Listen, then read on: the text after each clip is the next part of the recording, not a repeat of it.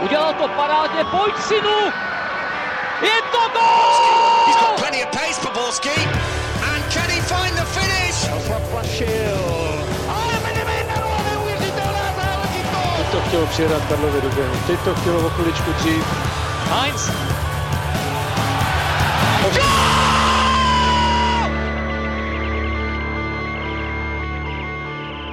Dobrý den, vítejte u nového dílu Football Focus podcastu. Tentokrát se podíváme do Dělíčku, kde Bohemka hostila Spartu, neunikne nám forma Ondřeje Koláře ani absence Lukáše Kalvacha a po čase hodíme oko do slovenské ligy. A na to všechno a mnohé další je tu s námi fotbalový expert Zdeněk Folprecht. Ahoj Zdeňku. Dobrý den všem, ahoj kluci. Na značkách je připraven Radek Špriňar z Deníku Sport. Ahoj Radku. Ahoj kluci, zdravím všechny posluchače. Ze Slovenska se k nám připojí komentátor Markízy Andrej Zvolenský a celou tuhle skvadru tentokrát uzavírá tradičně Pavel Jahoda z webu ČT Sport.cz. Ahoj Pájo. Ahoj Ondřej, ahoj všichni. Už jsem myslel, že jsi mě posílal na Slovensko tou první větou, protože jsem čekal, že Andrej tam hodíš posledního, tak mě to trošku šokovalo, ale jinak v pořádku. Tak doufám, že všechny nebude šokovat zase tvůj letní sestřih. Minule to bylo dost výrazný téma celého podcastu i v ohlasech, takže jdeme na to. No, uvidíme, jak se budeš projevovat během těch dvou hodin, třeba tě požních pošleme k Turkovi. Od mikrofonu zdraví Ondřej Nováček. V minulém dílu Football Focus podcastu jsme slíbili, že probereme chválené Bohemians, ale ještě předtím, kluci, otázka na rozehřátí, klasická. Kdybyste si mohli vybrat hráče, se kterým byste chtěli udělat rozhovor z různých důvodů, ať už kvůli jeho charisma, ostrov typu a, nebo nějakému nosnému tématu, tak eh, kdo by to byl, a já vám to ještě trochu stížím, ligový hráč. Já ti něco řeknu, já jsem si to, na tuhle otázku napsal odpověď, ale nenapsal jsem si nikoho z ligy, jo? Ale víš kdo? Ale musel by to být takový ten rozhovor, který by byl upřímný a nebylo by to schovaný za kliše a nebylo by to schovaný za mediální výchovu. Strašně rád bych si poslechl příběh Milana Pacandy o tom, jak vidí v současnosti svět a jak vidí, jako celá ta kariéra a to zranění ovlivnilo. A protože on už do médií nemluví, vlastně se uzavřel od té doby, co se mu ten život otočil z hůru nohama, takže tohle by mě zajímalo. Těžké, těžké. Jo, takže, takže to je na mě, jo, Zdenda se tam usmívá. Tak no, ty jsi jsem... novinář. já jsem chtěl říct Zdendu Folprechta samozřejmě, ale vzhledem k tomu, že jste to omezili jenom na ligový hráče, on se tam třeba ještě dostane, jako, jo, takže, nakonec to třeba dopadne.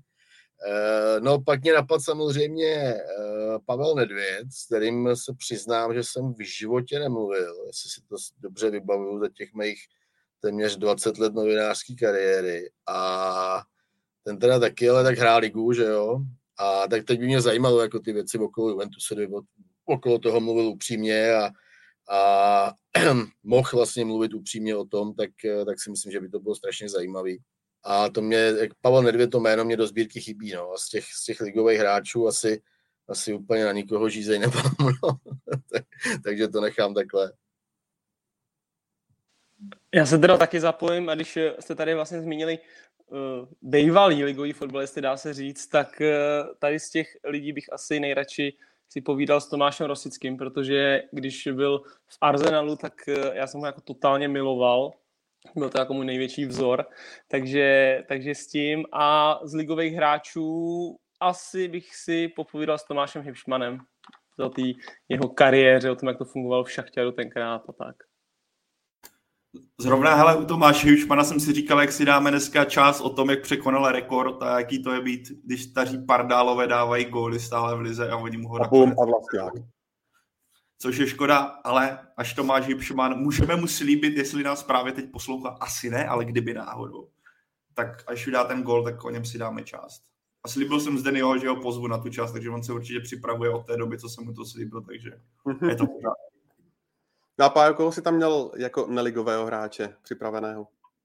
Hele, uh, Brazilce Ronalda, toho bych rád poslouchal. O tom, jak si ten život fotbalový užil. Já bych musel být teda se naučit anglicky, protože myslím, že on angličtinou úplně moc nepovládne, ale toho bych si poslechl. Tam myslím, že bych, bych jenom seděl a čuměl, co jde prožít v profesionální kariéře jedno z nejlepších hráčů historie, protože vždycky rád vzpomínám na to, jak říkal Alexander Patu, když přišel do kabiny AC Milana, přišel za ním Ronaldo, který mu podal playboy a řekl, buď budeš v mé sekci, nebo budeš v té, které věří v Boha, což je Kaká. Tak jako si říkám, že myslím, že ty příběhy, které by nabídl právě Ronaldo, by byly hodně divoký a hodně zajímavý. Takže je vidět, že Pavel by byl rozhodně v sekci Ronaldo, a ne v sekci Kaká.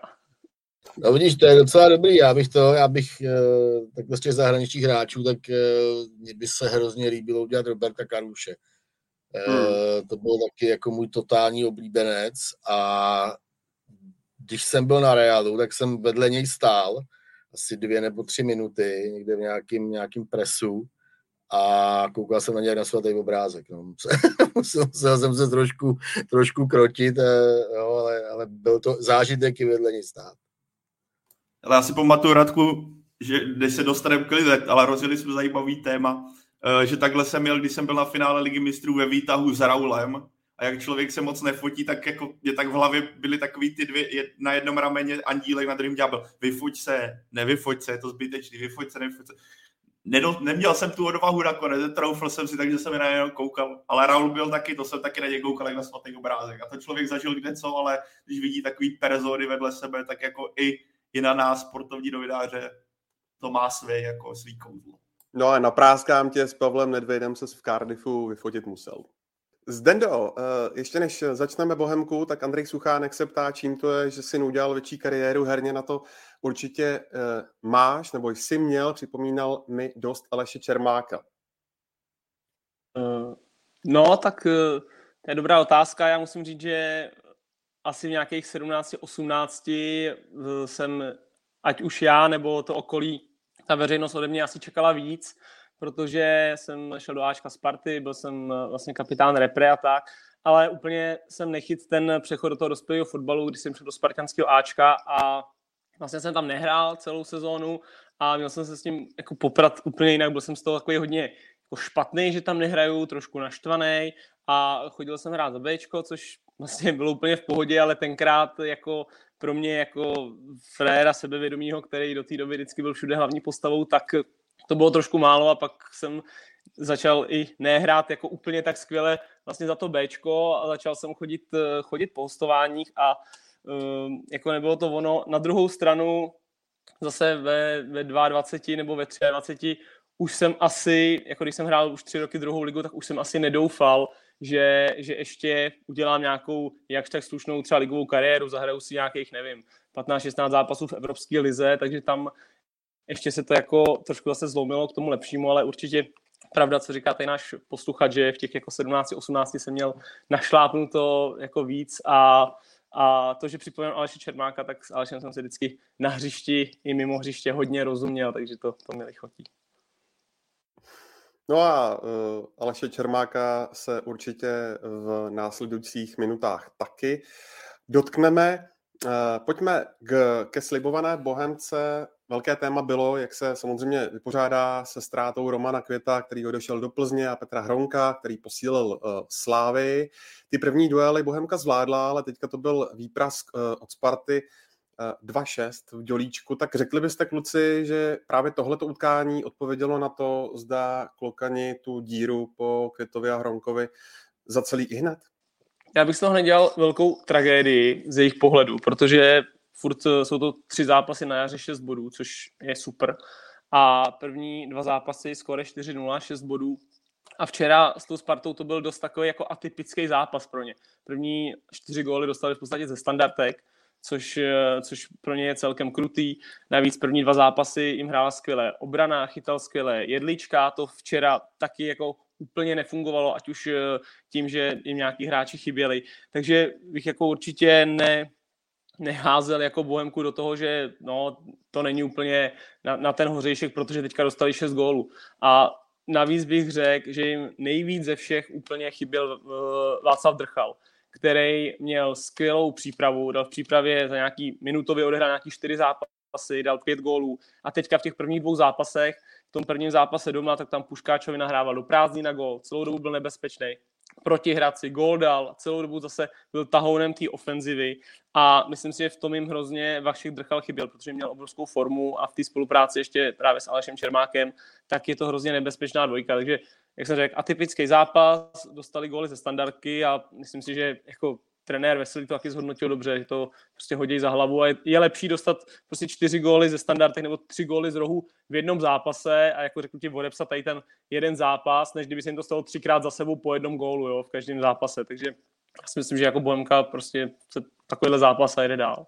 Jako za mě souhlas se Zdenem, zároveň bych ale řekl to, že když se podíváš na Bohemku s Romanem Květem a Petrem Hronkem v loňské sezóně a kdyby byli, nebo na podzim, a kdyby byli v současnosti stále v týmu, tak si nemyslím, že prezentace Bohemky v tom utkání byla taková, jaká byla. Čekal by, myslím si, že by byla daleko víc agresivnější, hrála by daleko výš, byla by od ní cítit daleko více tají, řekněme takový ten typický podpis pod trenérem Veselým, tedy vysoký pressing, okamžité napadání. Mě samotného překvapilo, když jsem na tom zápase byl, jak řekněme svým způsobem Bohemka byla pasivní, jak hrála spíš ze středního bloku, jak to úplně netlačila a Sparta toho skvěle využívala. Viděli jsme naopak, že když do toho Bohemka najela v druhé půlce, tak letenční měli problém. Proto mě, eh, myslím, že v rámci téhle otázky je pochopitelný, že ty dva navíc chybí, když se jedná, jednalo o dvě klíčové postavy té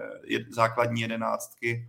Ale Denis zmínil i důležitou věc. V případě Bohemky se podařilo najít relativně dobrou náhradu, což je Václav Drchal, který tentokrát chyběl enormně. Plus bych zmínil ještě jedno jméno a to je Adam Jánoš, který taky obrovský penzum práce, který v tom středu on teďka udělá že přináší agresivitu, přináší důraz, přináší oběhání spoustu metrů. Myslím, že je, je sice kouzelný a obdivuhodný, že Josef Jindřišek drží takhle vysoký standard, ale když to srovnám, tak myslím, že Adam Jánoš byl dalším prvkem, proč Bohemka nedokázala se prezentovat tak, jak jsme od ní byli zvyklí, což bylo A, absence těch dvou, kteří už jsou v jiných klubech, B, absence hráčů, kteří nemohli proti Spartě nastoupit. No, já jednoznačně souhlasím. Já taky tam vidím velký problém v tom, že nemohl eh, hrát Adam Jánoš. Eh, navíc já ho mám jako velmi rád jako fotbalistu a trošku mě mrzí, že, že neudělal větší kariéru, ale eh, ten je v tom středu pole jako extrémně chyběl. Myslím, že by, že by na Spartu platil a myslím si, že, nebo že by takhle, že by pomohl lepší organizaci hry Bohemians směrem do defenzívy. A Bohemka taky prohrávala hodně soubojů, což, což je u ní nezvyklý. No, on je třeba umí mm, vyhrávat a myslím si, že velký problém Bohemky byl taky na těch stranách, hlavně, hlavně z jeho pohledu na, na pravé straně, eh, kde si myslím, že Haraslín eh, tam, eh, tam jako velmi, velmi dobře doved ve spolupráci s ostatními hráči přečíslovat tu stranu a Bohemka si s tím vůbec nevěděla rady. Jo, takže tam, tam vidím velký problém, Kovařík, Jindřišek, uh, tam si myslím, že to, že to vůbec neladilo. Zdeňku, řekl bys, že to utkání mohlo vypadat třeba maličko jinak, kdyby David Puškáč nezahodil tu uh, penaltu z konce první půle? Tak eh, to, že by vypadalo nějakým způsobem jinak, to je asi jasný a samozřejmě nevíme, jakým, možná si můžeme říct, že Bohemka by jako šla do druhé půle v nějakém lepším rozpoložení, jenomže ona tam stoupila naprosto skvěle do té druhé půle. Takže samozřejmě, kdyby stoupila takhle stejně skvěle a ještě v zádech měla tu proměněnou penaltu, tak by třeba tím gólem Aldi Čermáka šla třeba do vedení na 2-1 a bylo by to úplně jiný, ale prostě tak to se jako stává, no. Tak David Puškáš ty penalty dával, teď ji nedal ale samozřejmě to momentum v tu chvíli, když se jde do těch kabin, tak bylo na straně Sparty, protože chycená penalta je v podstatě skoro jako gól. No. Já bych řekl spíš jiný klíčový moment, který zlomil to utkání a to je nádherná trefa Lukáše Haraslína. V ten moment mělo, to momentum bylo spíše na straně Bohemky, která do toho druhého poločasu skutečně stoupila tak, jak já jsem jí čekal, že ji budeme sledovat po, celé, po celý zápas. Agresivně, vysoko napadání, hodně živelně a to pokračovalo i po té brance. A to momentum právě opadlo tím, jak se skvěle prosadil Haraslín a Sparta to pak zlomila. A jestli tady můžeme zmínit, že Bohemka nepředváděla to, co jsme od ní čekali, tak naopak za mě Sparta, po té, co jsme ji tady kritizovali minulý týden a měli jsme výtky k určitým výkonům, tak za mě tenhle zápas z její strany byl zvládnutý skvěle, ať už to byl zmíněný Haraslín, výborně podle mě zahrál Lukáš Sadílek, který si po, počínal v tom středu naprosto skvěle a ten střed díky němu, právě i díky němu fungoval a přehrával Bohemku a dalo by se pokračovat, už to je Čvančara, Kuchta a další. Tenhle zápas skutečně Spartě sedl a myslím, že to pro ně může být taková jako spruha psychická potom, jak eh, do toho jara zatím tak nevýrazně vstoupila. Pro Spartu to byl jednoznačně nejlepší zápas na jaře zatím z těch tří. A samozřejmě je to hrozně těžký zápas na Bohemce. Ten terén tam byl taky jako dost špatný. A asi se nemůžeme divit, že to nebyl úplně jako z jejich strany žádný krasofotbal, že by tam přehrávali úplně nějakýma skvělýma kombinacemi už kvůli tomu zmíněnému terénu. Ale viděl jsem tam velký rozdíl jako v nastavení těch hlav od první minuty, což nebylo v Olomouci, což nebylo ani eh, v tom zápase doma z Boleslaví, ale tady od první minuty bylo vidět, že jako Sparta si zatím jde a takový ty detaily v tom, jak, jak spolu ty hráči komunikovali, tak, tak byly nastaveny jako úplně přesně tak, jak by být měli. No, já, já, já s tím souhlasím. Já si myslím, že to mentální nastavení jako bylo klíčem eh, k tomu výsledku, protože Sparta nešla hrát eh, do dělíčku fotbal, ale šla se tam rvát, šla se tam bojovat. Velmi dobře jako pochopili, jakým způsobem lze na, na Bohemce uspět, protože vždycky ten zápas dělíčku je, je velmi specifický v té naší lize. A když jsem viděl třeba eh, Kuchtu, Čvančaru, tak uh, oni se tam opravdu šli podvat. Podvat se o ten výsledek, udělat všechno pro to, aby, uh, aby to Sparta zvládla. Teď si myslím, že to bylo občas dost na hraně, jo, na, klidně do toho mohl třeba i stoupit rozhodčí, tam třeba jak, eh, jak Čvančera tam kopnul a teď si nevybavuju úplně přesně koho. Ale Kova říká. Myslím, že, Kova říká, že to si myslím, že to možná volalo i, i po červené kartě. Nicméně nedostal, takže se dá říct, že, že to Sparta emočně zvládla a, a Čvančara s Kuchtou jednoznačně jako velmi, velmi přispěli k tomu, eh, k tomu mentálnímu eh, nastavení, nastavení celého toho týmu, plus ještě, plus ještě Ladislav Kryčí. No, tyhle tři hráče bych asi, eh, asi vyzvih k tomu. Já, jenom jak říkal Radek, tak samozřejmě tady ty tři hráči a mně se strašně líbil třeba Jarda Zelený z, z toho leva, který, jak jsme se bavili, že Poemka měla napravo problémy, že tam hrál dobře Harastín, tak si myslím, že to je velká i zásluha Jardy Zelenýho, který tam fakt hrál skvěle, toho wingbacka. A když se bavíme o tom, že Tomáš Čvančera možná měl dostat červenou kartu, tak eh, jako musíme zmínit i ten zákrok na něj, kde podle mě si myslím, že i Prekop měl, měl dostat červenou kartu. Asi, asi jí měli dostat oba, ale vlastně v rázu toho utkání, když ji dostal Prekop, tak pak by asi bylo krutý, kdyby rozhodčí dal Čvančarovi. Jo. Pájo Honza Kuchta se trefil poprvé uh, od 15. října loňského roku. Myslíš, že to pro něj může být takový um, impuls, takové nitro k tomu, aby konečně začal uh, sázet góly a být uh, pro Spartu platný? Hele, já si myslím, že on pro, pro Spartu platný je.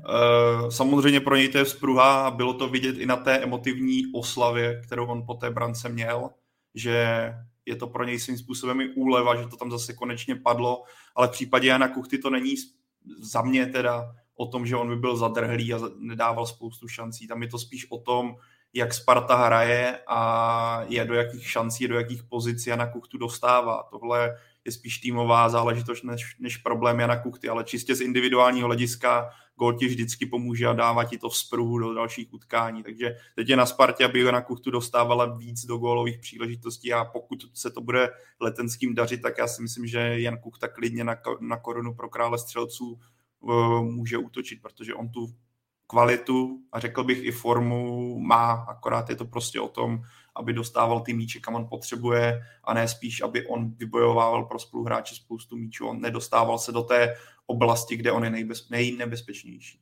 Mně to, já když třeba srovnám Kuchtu z těch předchozích zápasů, tak mně přišlo, že on se strašně soustředil na sebe, na to, aby, aby hrál dobře, aby, aby dával góly.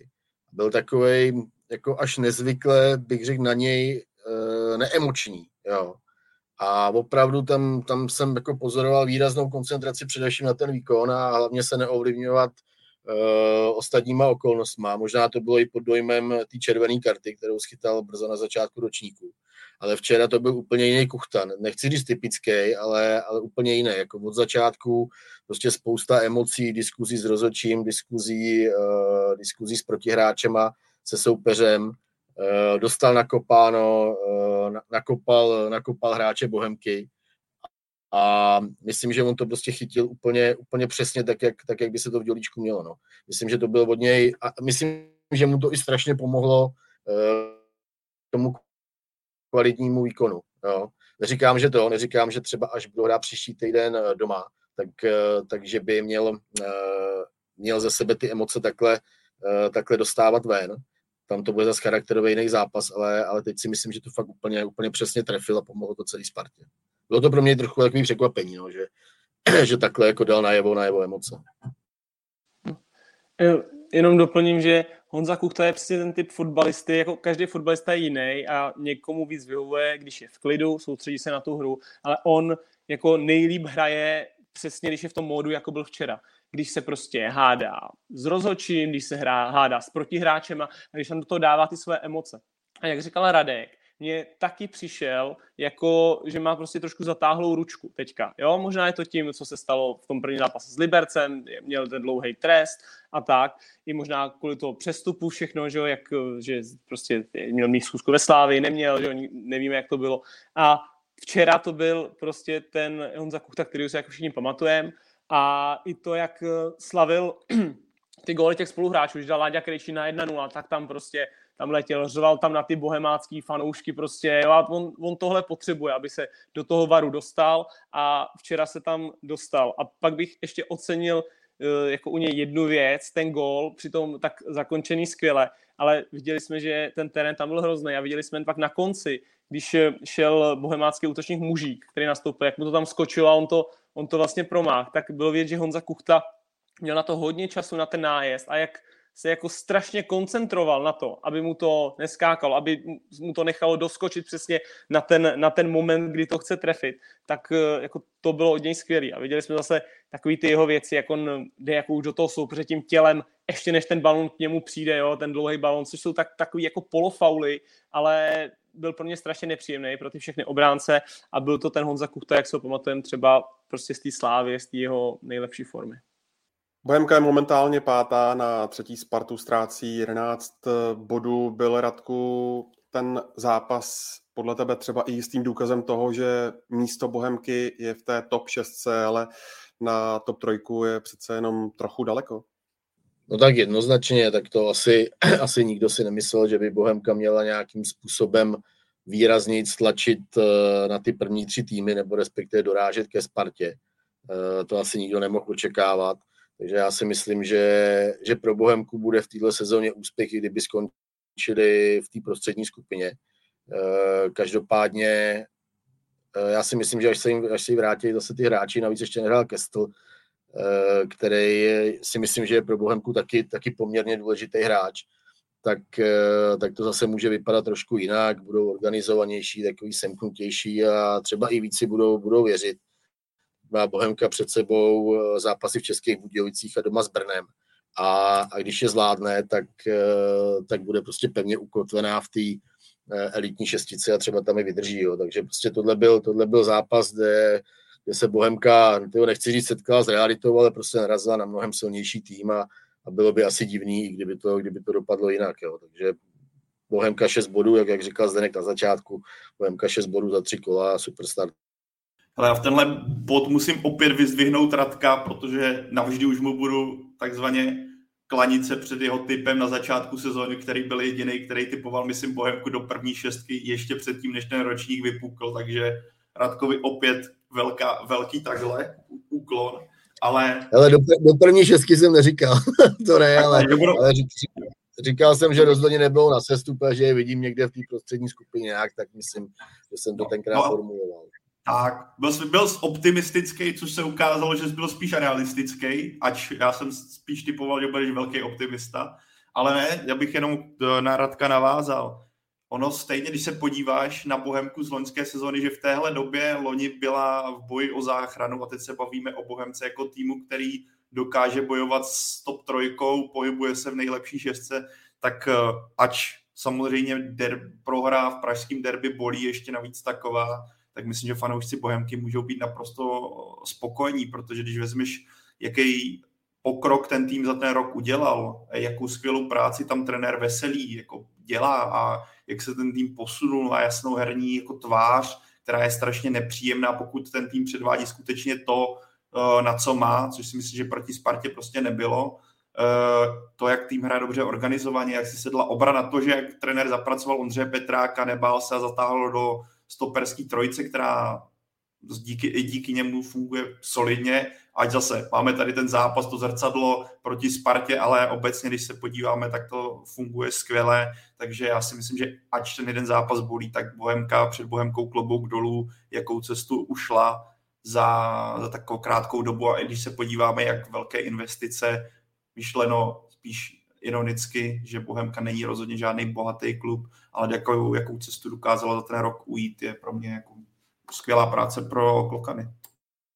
No, jako celkově je vlastně těžký říkat, že nějaký tým může ohrozit nějak jako dlouhodobě tu naší top trojku, protože uh, samozřejmě vždycky to někomu sedne, bohem se to teďka třeba sedlo, měli dobrý výsledky, uh, dobře ten kádr poskládali, ale jak už to je, tak v těch ostatních týmech, když ti jeden, dva, tři hráči vylídnou, tak ta top trojka je prostě koupí, stejně jako teďka u Bohemky. Nevidím, že by dlouhodobě nějaký tým uh, mohl jim jako konkurovat, co se týká jedný, dvou, tří sezon. Možná jako k tomu má nejblíž třeba řeknu Slovácko, ale ty teďka budou muset dělat generační obměnu nějakou, takže to bude taky těžký. Možná třeba Olomouc, ale zase nemohla by prodávat svoje hráče, musela by tam mít tu sílu na to si tam nechat Daňka, nechat si Jemelku, jo, a tak, takže jako pro jakýkoliv tým v té naší lize je teďka asi trošku jako nemožný konkurovat ty top trojce, aby si udrželi takovouhle výkonnost a nestráceli body. No, je to takový nahoru dolů u všech těch, u všech těch ostatních týmů. Radku, na začátku jsme zmínili Aleše Čermáka po třetí v Bohemce v základu, tentokrát uh, dva góly. Myslíš, že má nakročeno k tomu, že by tu svoji kariéru po tom uh, lavírování v Plzni mohl zase nastartovat? No, ale nevím, jestli se u něj zrovna jako dá říct, že Bohemce nastartuje kariéru. Jo. Uh, já, já si myslím takhle, já si myslím, že, že Bohemka přesně takovýhle typ uh, hráče potřebovala. Uh, Aleš Čermák je nesmírně, nesmírně konstruktivní hráč, jako skvěle cítí hru. Já si ho vybavuju, tenkrát tuším, že to byla sezóna 2014-15, kdy přišel jako mladý kluk na hostování do Hradce ze Sparty. A, a už tenkrát já mu bylo, to byl ještě teenager podle mě, 19 roku, 18 roku. A už tenkrát uh, úplně jako převyšoval takovým tím myšlením, technikou a, a vůbec uh, prostě tím viděním, cítěním prostě té hry. Tak, uh, tak převyšoval všechny ty kluky v Hradci. Jo. Bylo, bylo krásný se tam na něj tu, tu sezonu dívat. Jako velmi jsem si ho tenkrát oblíbil, protože jsem ho viděl prakticky každý, každý týden v akci. A tam on se, tam on se docela vyšvih. A, a myslím, že zažil jako i dobrý, uh, dobrý roky nebo dobrý, dobrý zápasy uh, v Plzni, teď už prostě tam místo pro něj nebylo a, a nabízela se Bohemka, uh, takže já mu jako hrozně fandím, aby, aby to v Bohemce vyšlo, aby, a hlavně, aby vydržel zdravý. To je u něj prostě alfa, omega všeho, uh, protože on, on ty zdravotní problémy uh, v sezóně měl častý, nebo v minulosti měl častý a když bude zdravý, tak Bohemce jako strašně pomůže. No. Myslím, že se to ukázalo i v těch prvních dvou zápasech, nejenom včera, že dal dva góly, Bohemka 2-6 prohrála, ale, eh, ale jo, bude, bude platný pro Bohemku, si myslím velmi. Ale Čermák vlastně je jako jeden z těch málo hráčů, bych řekl, málo, hlavně tady u nás v Lize, který jako je takový ten jako políbený tím, tím talentem fotbalovým, tím, že on není extra, nevím, rychlej, není extra silný, nemá jako, včera super zakončený, nemá nějakou extra velkou ránu, jo, nebo něco takového, ale má, má přesně to vidění, ten cit pro hru a to, co tady jako u nás moc hráči tolik nemají. A on samozřejmě taky měl asi našlápnuto úplně jinak a tenkrát nevím, můžeme se bavit o tom, že byla zlomová možná ta nehoda, která se mu, která se mu 2.17 stala, protože on do té doby byl kapitán 21 té kvalifikaci na Euro, on z devíti zápasů měl 6 plus 6, s Patrikem Šíkem to prostě táhli, tu 21. A pak se mu stala ta nehoda, on na to Euro nejel, že jo, ví, co by se stalo, prostě to jsou takový, že jo, kdyby, kdyby, on byl náš kapitán, třeba bys tam udělal úspěch a už mohl vystřelit úplně někam jinam.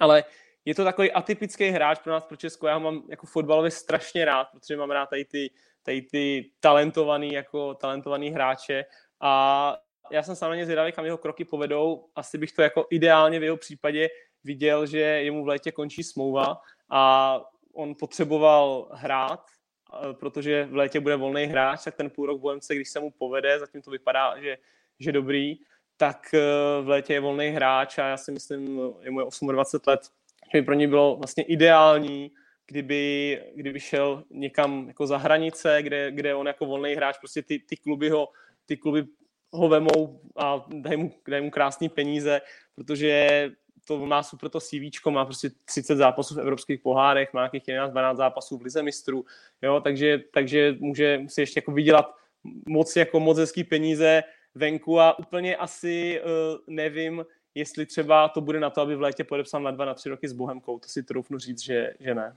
Pajo, eh, Martin Jedlíčka, minule jsme ho chválili, eh, Bohemce hostuje z Plzně, tentokrát 6 gólů. Měníš ten svůj pohled, nebo to tak prostě bylo, jede se dál? Jede se dál, ale když vezmeš, byl tady zmíněný, myslím, s Denim nebo Radkem, duel s Radcem, tak on tam byl naopak i naprosto klíčovou postavou, která pochytala x branek a myslím, že to, to chce vidět, tak se podívá na sestřih, co on tam předváděl. To bylo fantastické a podle mě Martin Jedlička je takovým tím hráčem, který Bohemce může vychytat ještě spoustu bodů. My se budeme bavit o Ondřeji Kolářovi, ale on je trefou v případě do Černého, v případě Klokanu, protože to je golman, který ukazuje, že rozhodně nepatří v rámci ligy na lavičku, ač Plzně samozřejmě Jindřich Staněk, který nemá důvod, aby byl posazen, tak Martin Jedlička je rovněž golman, který si říká o to, aby měl tu kariéru velice solidní a já vůbec nepochybuji, že eh, tohle jedno, jedno nepovedené utkání by ho mělo nějak eh, ovlivnit. Naopak si myslím, že pojede dál a tohle je přesně ten typ brankáře, který ti může tu sezonu posunout někam dál. Tak ještě než se uh, přesuneme k Ondřeji Kolářovi, jak už si Pájo naznačil, tak mě kluci zajímá, co říkáte opět zase na mm, Marotku Sparty, když se z ní vyhrabe Asger Serencen, tak tam zapluje Filip Panák a, a Jan Mejdr, teď je tam nějakých sedm, osm hráčů, tak co s tím? Ale kdyby, kdyby jsme my věděli, co s tím, tak myslím, že jsme teďka v týmu doktorů na letné a platí nás zlatem, protože to je dlouhodobý problém. Ale u Filipa Panáka s tím, s tím stavem jeho kolem to asi není tak uh, překvapivý, že ono jednou za čas asi vypadne, já nevím teďka, jakou měl anamnézu v tomhle směru.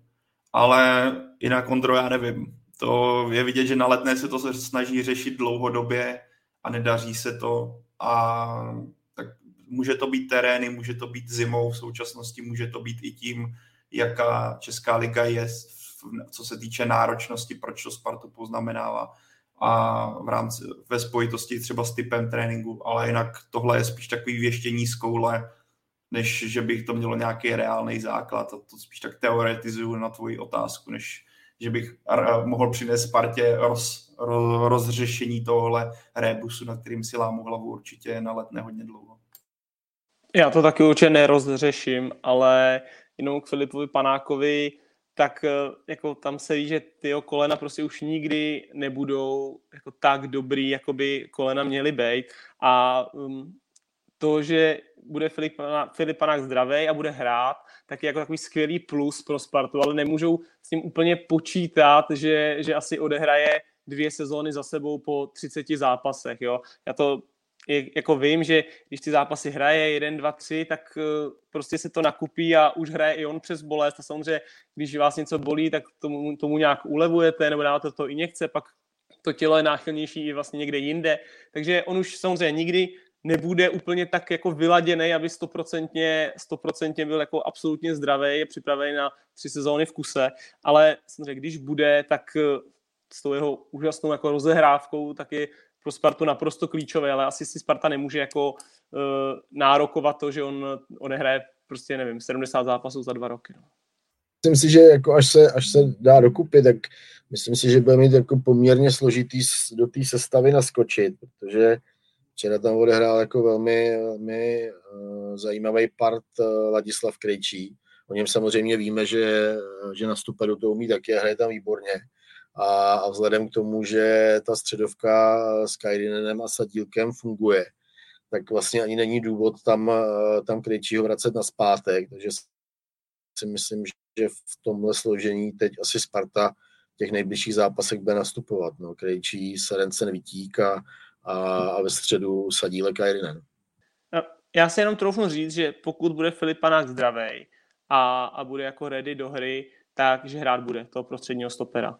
Jo, že, že možná, to, možná to trošku odskáče eh, Serencen, ale uh, i co jdou zprávy ze Sparty, tak když uh, Filipanák je, tak ta jeho výstavba hry, to je něco, co jako ani Serencen, ani Vitík tak dobrý nemají a na toho prostředního stopera by byl pro Spartu ideální. Takže myslím si, že když bude zdravý, takže Panák hrát bude.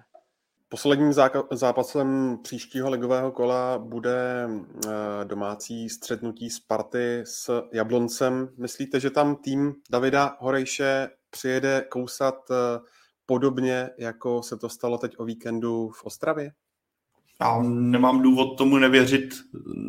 Za prvé, Jablonci se uzdravilo stoperský trio, který teďka může hrát pospolu, což já vidím jako jednu z klíčových z klíčových prvků toho, aby Jablonec šel nahoru.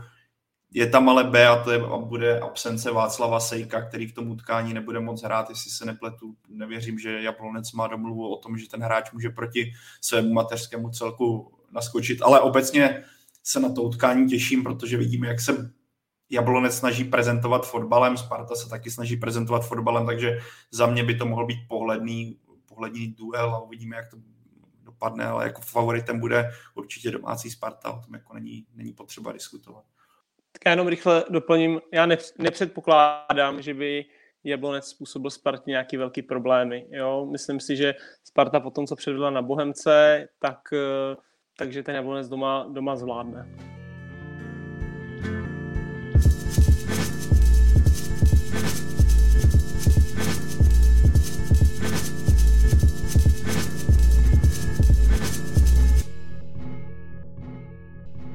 Dobrá, pojďme uh, se přemístit o uh, nějaké pomyslné dvě zastávky tramvajové dále k Edenu, protože tam se skvělými výkony prezentuje Ondřej Kolář a teď o víkendu uh, pomohl se šívaným k výhře proti zbrojovce 2-0. Uh, sledujeme podle tebe Zdendo Ondřeje Koláře v té formě, ve které byl v těch dobách toho, řekněme, největšího rozkvětu, ještě před tím eh, těžkým zraněním, eh, které si eh, odvezl z Ostrovu? To je složitý. Já si myslím, že ještě ne, protože jeho jako ten pík a tu největší formu, tak za to já považuji ty zápasy v Lize mistrů a, a tady to období, kdy on prostě to vychytal v té Barceloně proti Dortmundu, Interu, Milána tak. A tam jsme ho samozřejmě mohli vidět, protože Slávě bývala spíš pod tlakem nebo měl víc zákroků, tak uh, tam byl jako víc perdamenci než je teď a teď uh, on má jeden, dva zákroky za zápas, kdy on je prostě musí, musí předvést, aby ta Slávě uh, mohla zvítězit, předved to v Pardubicích, předved to i teď. Ale myslím si, že ještě to není úplně jako ta top forma, možná nikdy nebude, každý má někdy půl roku v kariéře nebo rok, kdy je fakt jako úplně na vrcholu a všechno, všechno si sedne. Ale rozhodně teď je to jako forma uh, golmana, který je jako v naší lize pravděpodobně nejlepší. Jo? A, a prostě to, to, že se do toho vrátil, musím upřímně říct, že možná už jsem to ani nečekal, ale jako hrozně rád to vidím. No. No, jako, hele, on to i sám popisoval, jako změna přístupu. Změna přístupu, změna chování v tréninku, změna změna vůbec prostě nastavení, nastavení v hlavě a začal mnohem tvrději zpracovat, protože on jako nikdy nebyl nějaký extra tréninkový typ, ale vzhledem k tomu, jakým způsobem prostě Aleš Mandous uh, vstoupil do Slávě, jak, jak se mu dařilo, tak uh, kvůli těmhle okolnostem tak byl nucený prostě něco, uh, něco změnit, aby se ještě vrátil na tu předchozí výkonnost. Asi já taky jako souhlasím se, se Zdendou, že že asi nelze po, uh, jenom po zápasech v lize říkat, že je na, na úrovni, jako, jako byl tehdy. Nicméně pro Slávy je jako extrémně, extrémně dobrá zpráva, že, že on jí dává šanci, uh, šanci vyhrávat. Jo. A v Pardubicích to mohlo dopadnout rebízou, nebejt jeho zákroku proti Limovi. V sobotu vlastně tři, řekl bych tři velké šance, byť ta první řezničková tak šla přímo na něj, ale jak chytil třeba tu ránu, ránu Ševčíka a pak ten nájezd řezníčka, tak, eh, tak to bude jako super, super zákroky. On je v tomhle extrémně silný, jako v těch, mně přijde, já teda úplně jako nejsem golmanský expert, jo, vůbec bych se do něj, do něj jako nechtěl, nechtěl pasovat, ale mně přijde on jak je ohromný, jo, ten uh, Ondra Kolář, tak, tak si myslím, a vždycky, jako když si to, když si to vybavím z minulosti, tak on vždycky uměl řešit uh, tyhle solový nájezdy, nebo když se prostě k němu ze strany třeba dostávali hráči a bylo to vlastně tváří v tvář, tak on vždycky tohle uměl řešit a, a třeba ten způsob, jako jak to chytil Řezníčko, uh, přesně jako dokázal to, v čem je, v čem je extrémně silný. No. Takže myslím si, že i má, má sebevědomí samozřejmě a, a Slávy dává šanci na to, aby se držela uh, nahoře v tabulce a aby hrála o titul.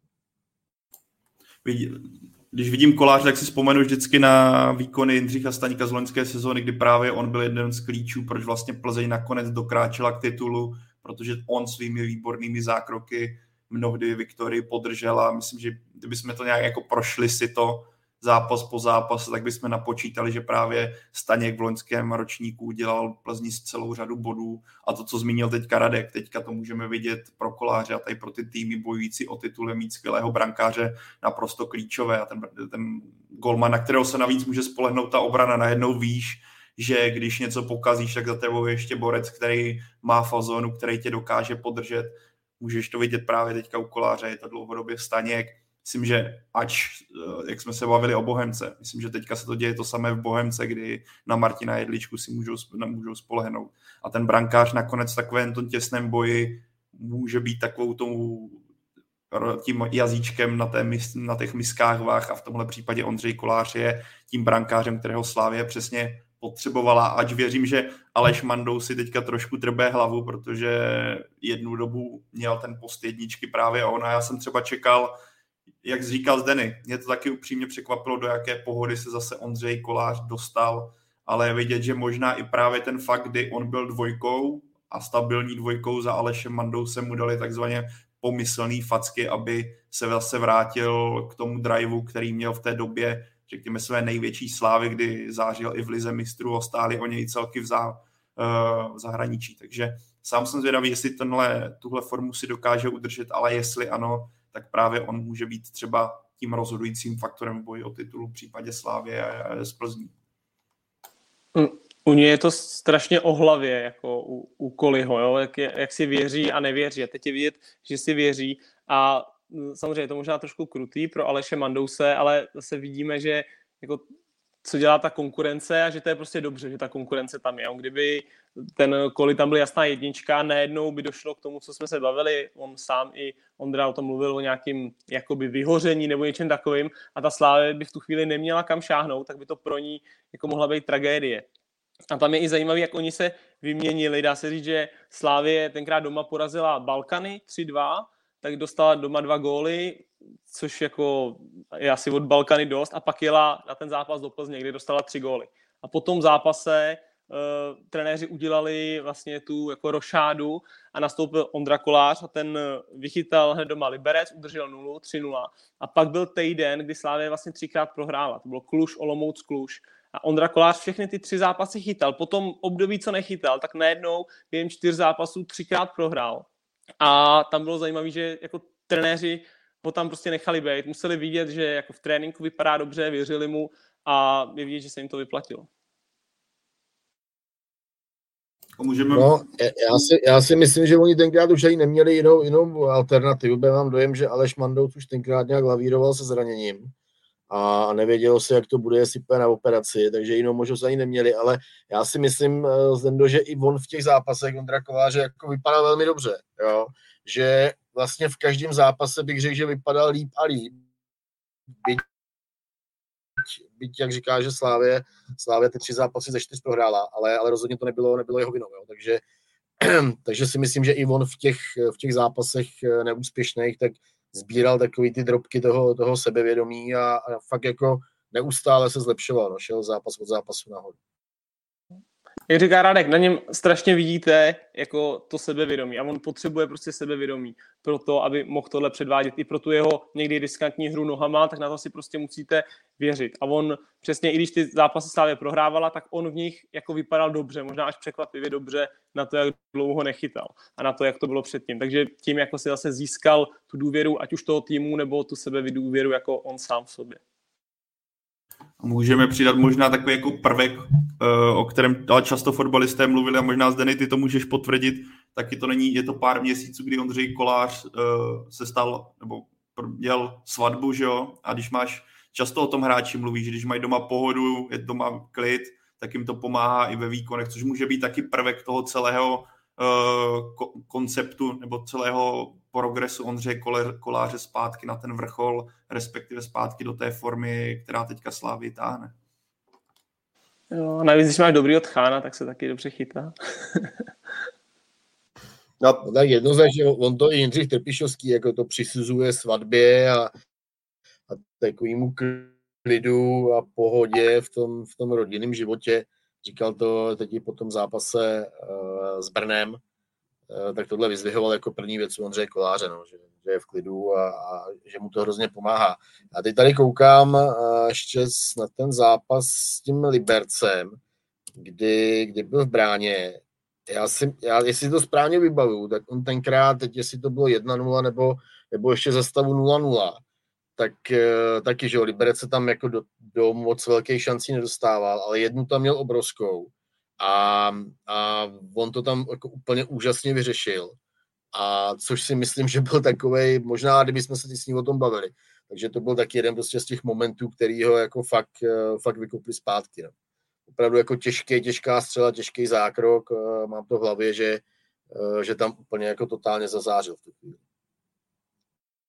Jak on k té otázce, co tady zveřejňoval ohledně Aleše Mandouse, tak já si myslím, že svým způsobem, tak každý chce chytat, že jo, ale zároveň Aleš Mandous by svým způsobem mohl Ondřej Kolářovi přát co nejlepší formu a co nejlepší výkony, protože uh, kdyby si Ondřej Kolář tenhle standard udržel a řekněme ho možná ještě posunul, tak opět bude přesně tohle, k tomu jsem se chtěl dostat. Určitě nastane opět téma, zda Ondřej Kolář ne, ne, nepřijde nabídka, která by Slávě konečně uspokojila, která by třeba i pro Ondřeje Koláře byla zajímavá, protože je ale to... já si myslím, teda promiň Páju, že tě přerušuju, ale taková nabídka tady byla.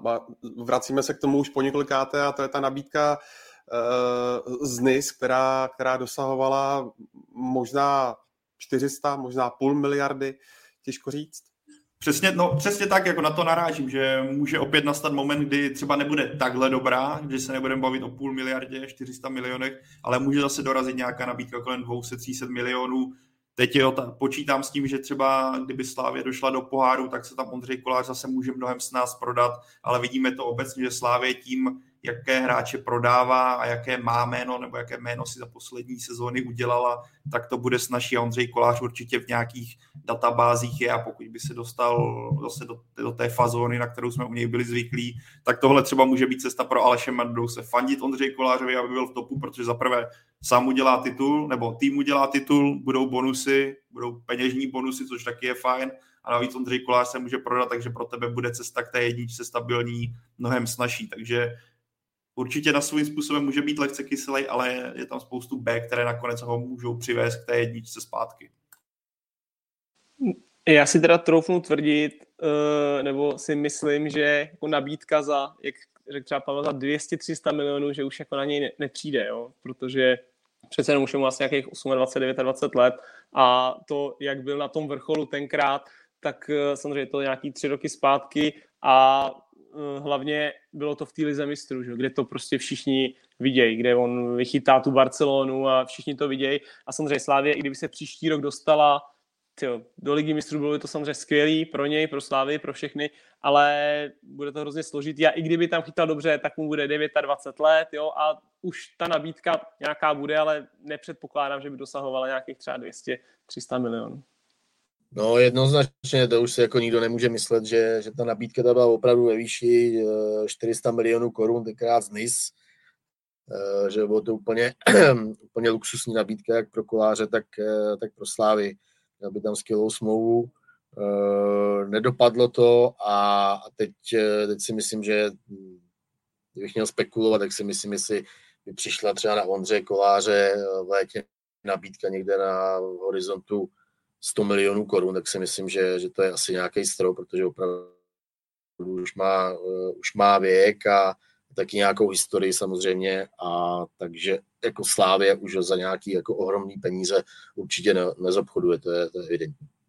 Ještě dodejme, eh, mě teď vlastně napadlo, že Jindřich Trpišovský po tom utkání s Brnem říkal, že Aleš Mandous je teď eh, nemocný. To je jenom tak, takový dodatek. Vy jste, Zdeňku, s Ondrou věkově, tam je rozdíl nějaké asi tři roky, čtyři roky zhruba. A vy se, tři, a vy se znáte, vy se znáte vlastně z Liberce, tak uh, jaký vlastně, uh, Ondra je spoluhráč, parťák třeba i v soukromí, máš, máš třeba nějakou historku s ním? Pro mě za to působení v Liberci byl Ondra Kolář vlastně vždycky golmanem číslo 3 tam, jo, v tom Liberci. A až poslední ten půl rok, on za ten Liberec odchytal v podstatě nějakých jenom 13 zápasů, než pak eh, jo, v té sezóně, než pak šel v zimě do Slávy, se přesunul s trenérem Trpišovským. Takže za to mého působení a to, jako i ty dvě naše jízdy, jako, nebo tak jsme hráli tu Evropu a tak, tak on byl vždycky trojka. A vlastně byl takový hrozně nenápadný, jako a, a asi nikdo tam jsme absolutně nepředpokládali, že by jako mohl eh, z, ještě jako upléct takovýhle byč jako s tou svojí kariérou, jo. Protože tenkrát jsem tenkrát tam byl. Hmm, když jsem přišel vlastně Tomáš Koupek dělal jedničku a taková stabilní dvojka byl Venca Hladký. Jo, a, a když, když Tomáš Koupek po té první sezóně odešel, tak eh, to vypadalo, že se vlastně Golman schánět nebude a že si to rozdají Venca Hladký s Ondrou Kolářem o post jedničky. My jsme tenkrát jeli, takhle se jelo celou přípravu, oni se pravidelně střídali a my jsme tenkrát jeli na první zápas eh, sezóny na třetí předkolo do Admiry Vakr, do, do Vídně. A tam se jelo, jeli tihle dva golmani a vlastně my jsme ani furt nevěděli, kdo z nich bude chytat, jo, nějaký dva dny před zápasem. No a vyřešilo se to tak, eh, co jsme ani nikdo nečekali, nebo já teda určitě, že najednou na předzápasový trénink asi v desáté minutě přiběh Martin Dubravka jo, přímo, přímo z letiště. Takže, takže a tím zase to byla možná taková rána zase pro Ondru Koláře, který možná si dělal jako nároky na to, že si to rozdají s Vencou Hladkým a tím, že přišel Dubra, tak Ondra Kolář se zase posunul do role trojky. Jo? A, a zase ten rok strávil v roli trojky za Dubravkou a za dvojkou Vencou Hladkým, který byl takový starší, spolehlivý, s tou roli dvojky byl jako tak nějak relativně že v pohodě, jako když tam byl Dubra. A on zase dostal tuhle tu facku, a jako fakt jsem si nemyslel, že, že by takhle mohl takhle mohl jako ještě, ještě chytat takovou krásnou kariéru, ale jako jsem za něj hrozně šťastný, protože on, on taky neměl to jednoduchý, už, ať už v tom Liberci nebo teďka v té Slávě, samozřejmě po tom zranění uh, z Rangers, takže, takže jsem jako za něj rád. Radku, zajímá mě, uh, česká reprezentace teď příští měsíc, koncem března, bude hrát um, první kvalifikační zápas o postup eh, na Euro 24 proti Polsku. Eh, Polsko teď má vlastně nového vězného trenéra, pana Santuše a tam se na to v souvislosti s Ondřejem Kolářem, zda by se měl eh, díky těm svým výkonům třeba stát i jedničkou v národním týmu.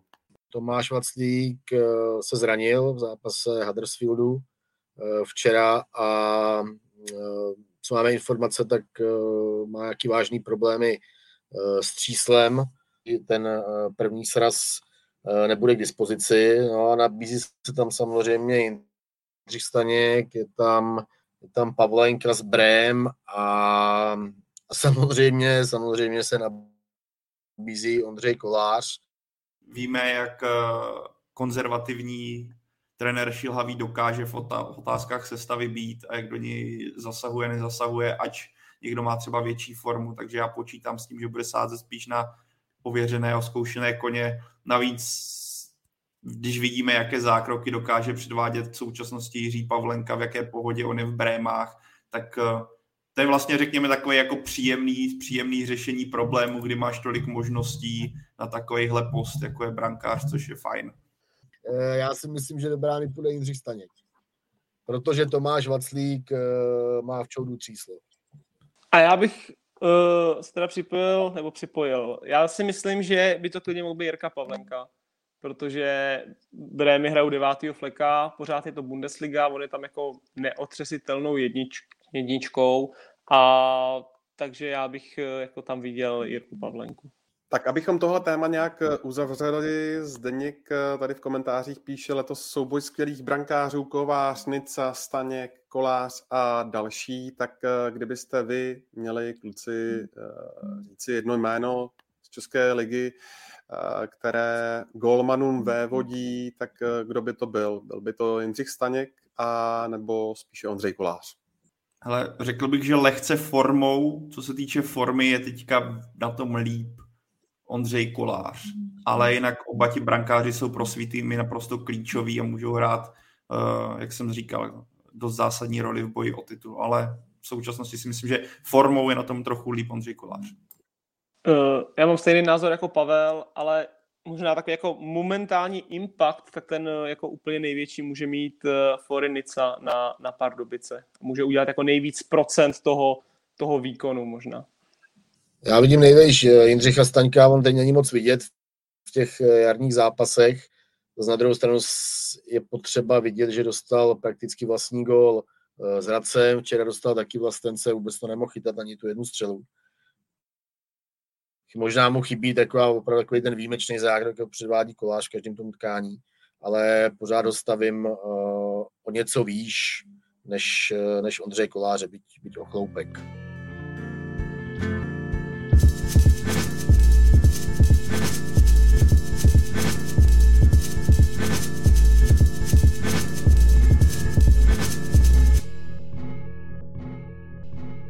Pojďme na naše třetí téma, jelikož eh, zatímco Slávia ta s porou Ondřejem Kolářem může v boji titul eh, minimálně teď eh, počítat, tak Viktorie Plzeň, ta klíčová mm, postava základní sestavy chybí a, a tím je Lukáš Kalvach. Pájo, jak velký problém ta jeho absence, která asi nebude úplně nějakého vyloženě krátkého rázu pro Čechy teď je? Ale za mě je to obrovský problém. Uh, ty zmínil, že nebude krátká, je tam B, nebude zase tak dlouhá. Asi to bylo jako obyčejný výron. Myslím, že kdo jsme hráli fotbal, tak to určitě velice dobře známe.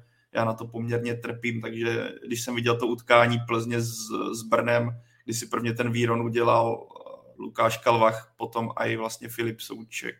Ty křesní jména jsou pro mě úplný pain. Vždycky, jak někdo naskočí jak mě to naskočí takhle. Ale pro mě jako naprosto zásadní, zásadní bod je Lukáš Kalvách, protože když si projdeš tu sestavu Plzně, tak víceméně na každý post má Viktoria nějakou alternativu, kterou může nasadit a bude tam i v případě Jindřicha Staňka si myslím, že brankář Tvrdoň tu pozici dokáže zacelit nějakým způsobem a relativně solidně, což ukázal, když alternoval ale za Lukáš Kalvacha Plzeň prostě nikoho nemá, kdo by dosahoval alespoň trochu těch jeho kvalit, protože to je naprosto klíčový hráč, co se týče výstavby hry, celkově organizace té hry, skvěle kooperuje s, s Pavlem Buchou.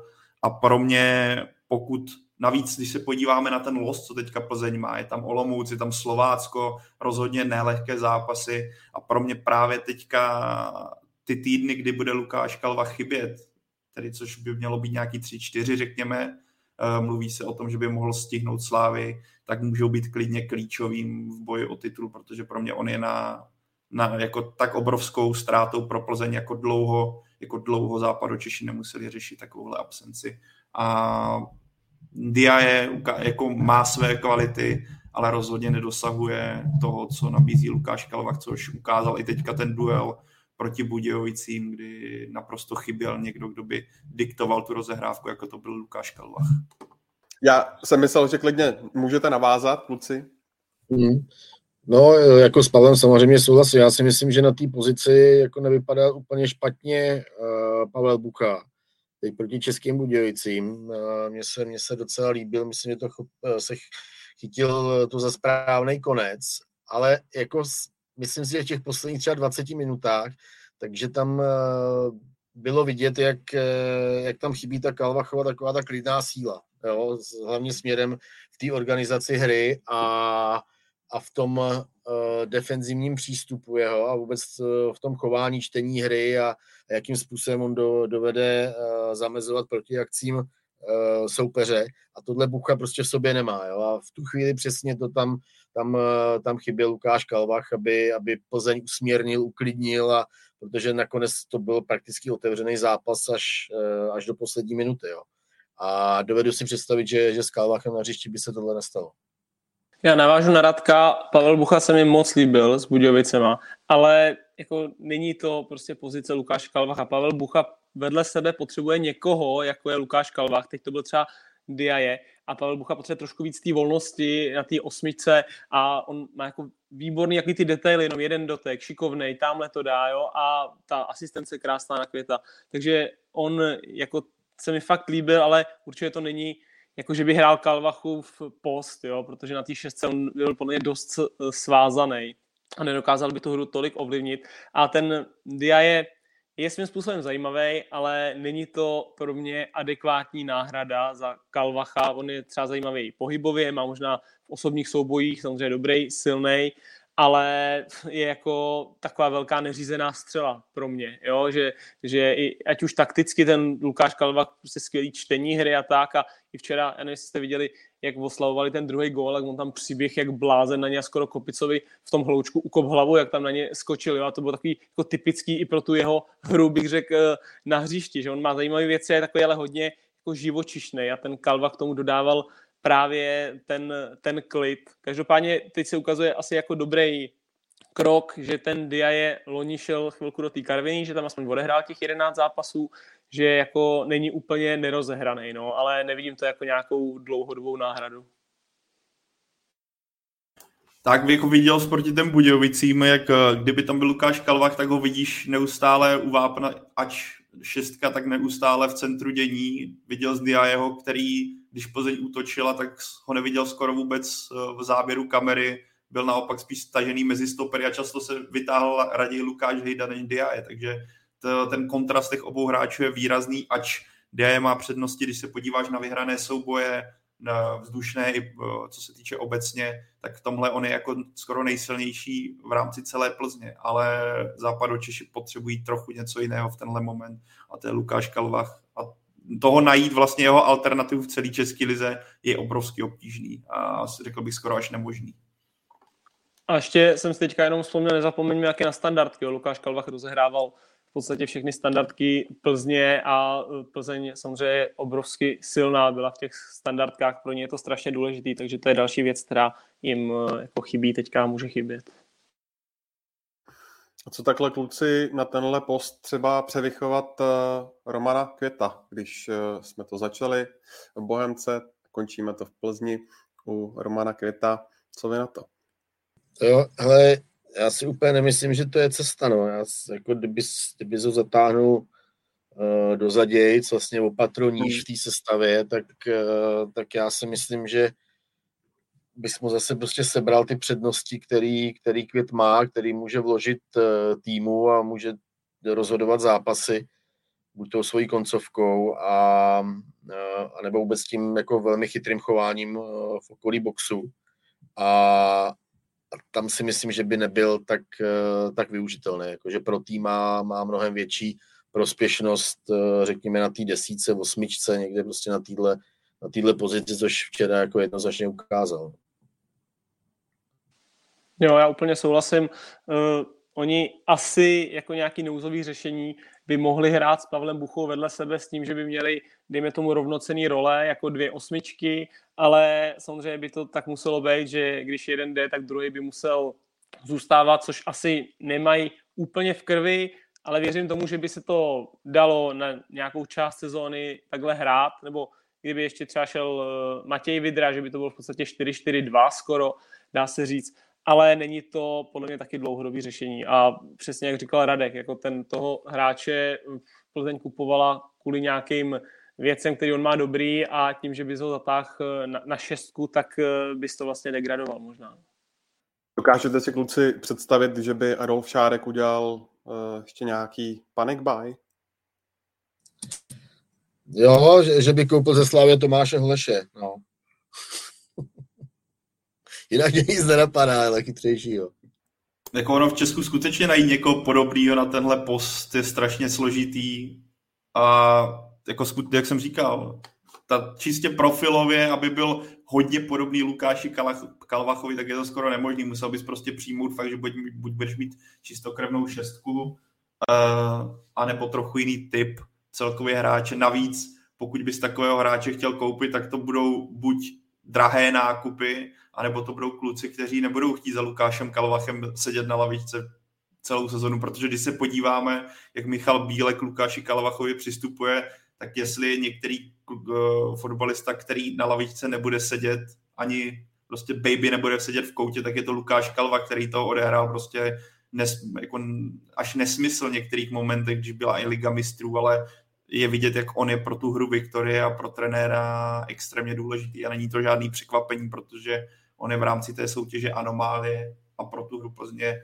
naprosto zásadní.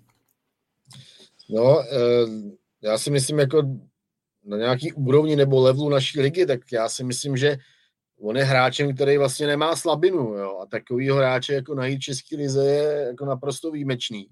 A eh, on je jako velmi solidní směrem dopředu, jak říkal Foupy, zahrává standardní situace, dozadu je naprosto výjimečný v tom, v tom čtení hry a, a zastavování útoků soupeře. Eh, organizaci, jak, jak, jak extrémně pomáhá Plzni. A, a všechny tyhle vlastnosti má opravdu jako nadprůměrný. Jo. A, a najít takovýho hráče si myslím, že je fakt opravdu až jako nemožný. A myslím si, že to za poslední, já nevím, tři roky, tak si myslím, že to byl jednoznačně jako nejlepší nákup uh, Plzně, který, který udělal, jako úplně suverénně. Mně zaprvé se mi líbí, že Radek eh, si tam dokáže dostat ten svůj hradec králové, i když se o něm vůbec nebavíme, ať už v podobě Aleše Čermáka nebo teďka Tomáše Holeše. A uh, za druhý bych chtěl říct, že máte samozřejmě všichni pravdu, um, Kalvach v podstatě tři a půl roku, co je v Plzni, tak uh, jako furt hraje, jo, takže je to nevděčná role, bejt za ním. A já teďka možná jako udělám úplně, možná řeknu úplnou blbost, ale když jsme se bavili o tom jako profilově, jaký, jakýho hráče by třeba Plzeň mohla jako získat na jeho post, tak uh, možná ten hráč mi pak jako asi kvůli tomu napíše, že to je úplná blbost, že jsem se zbláznil, jo. Ale vlastně v létě končí smlouva Dávovi Pavelkovi ve Spartě, jo. A já mám takový pocit, že Dáva teďka asi moc nebude dostávat uh, jako herní prostor ve, spa- ve Spartě, možná se pletu, možná ne, ale uh, s tím, že kdyby Sparta mu tu smlouvu neprodlužovala, tak si myslím, jako, že pro Plzeň by byl jako David Pavelka v podstatě za nula, jako volný hráč v létě. A samozřejmě já vůbec nevím, Dáva Pavelka tenkrát, eh, když byl ještě v Turecku v Kasim Pase, tak eh, odmítnul jako jít do Slávie, protože je to Spartan, že jo, jsme spolu hráli odmala v podstatě, takže vůbec nevím, jak jako by se na tuhle možnost on tvářil, jestli by neřekl, no to jste se úplně zbláznili, že jo, tam, tam bych jako v životě nešel, ale, ale tak jako ten mě napadá jako typologicky, že by to možná mohl splňovat.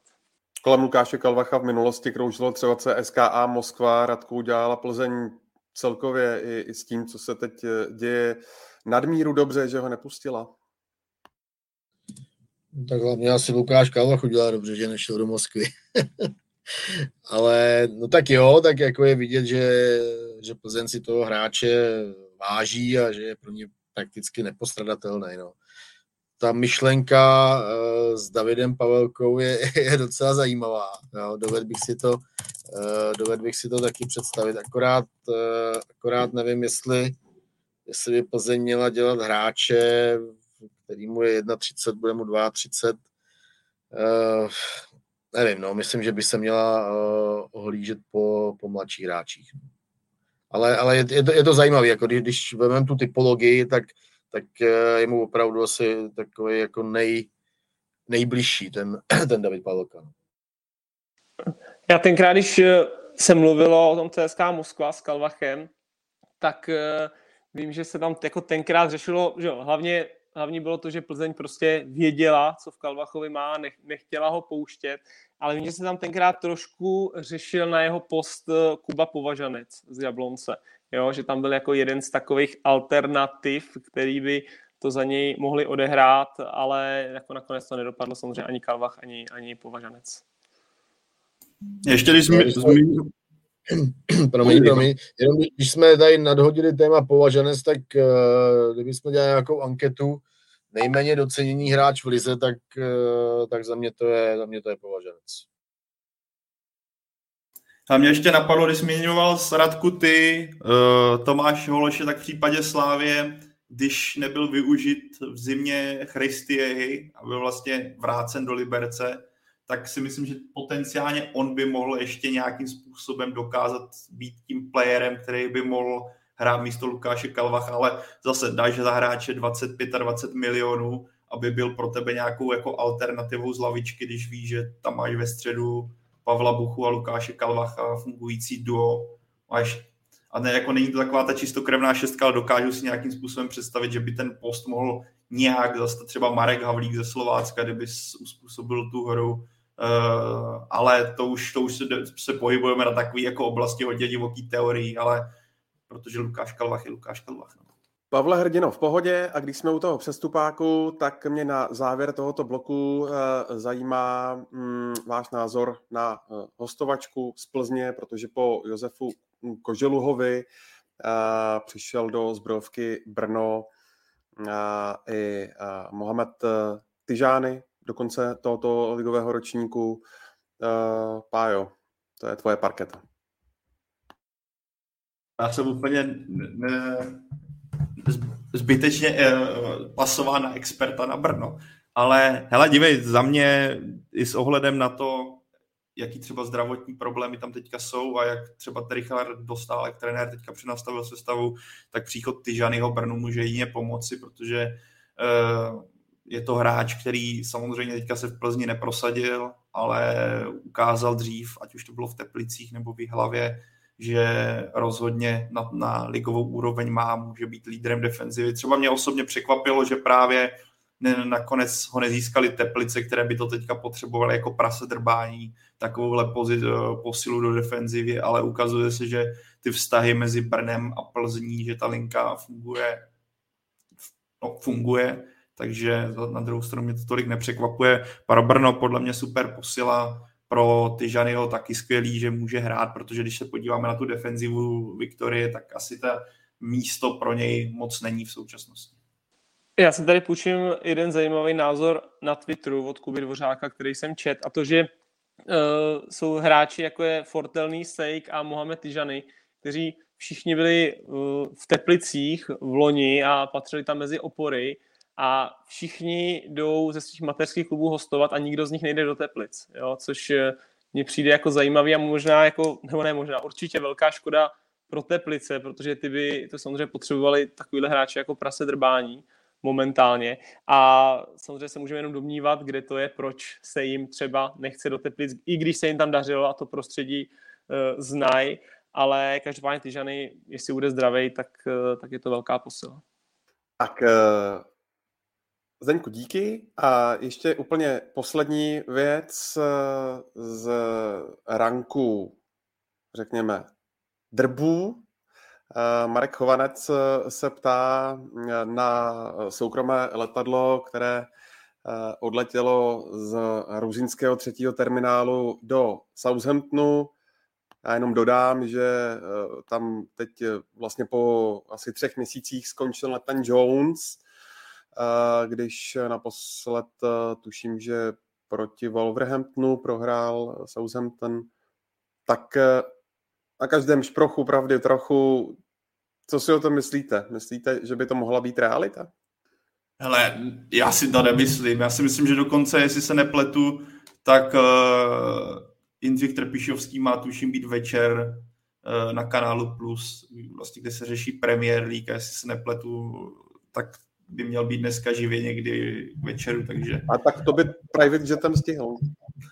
Ale jako to by byl hodně fofr, no. Jako, že by Merkel na, na, do Southamptonu tam to podepsal a to. Ale tohle si myslím, že je jako těžká kachna, že kdyby Jindřich Trpišovský měl odcházet, tak to bude po sezóně a pořád si to stejně nedokážu představit, že on by odešel teďka ze Slávě. Ale já jsem se taky teďka přečet na Twitteru, teda asi před 20 eh, minutama, takže eh, jako je to samozřejmě zajímavý, ale je to asi jako velká konspirační teorie. Každopádně asi by ten kanál Plus jako večer stihnul, že letí tím private jetem a ne třeba, nevím, Rainerem nebo něčím takovým. Eh, já, já jsem teď dostal informaci, že v tom private jetu nesedí Jindřich Trpišovský, ale Pavel Vrba. No,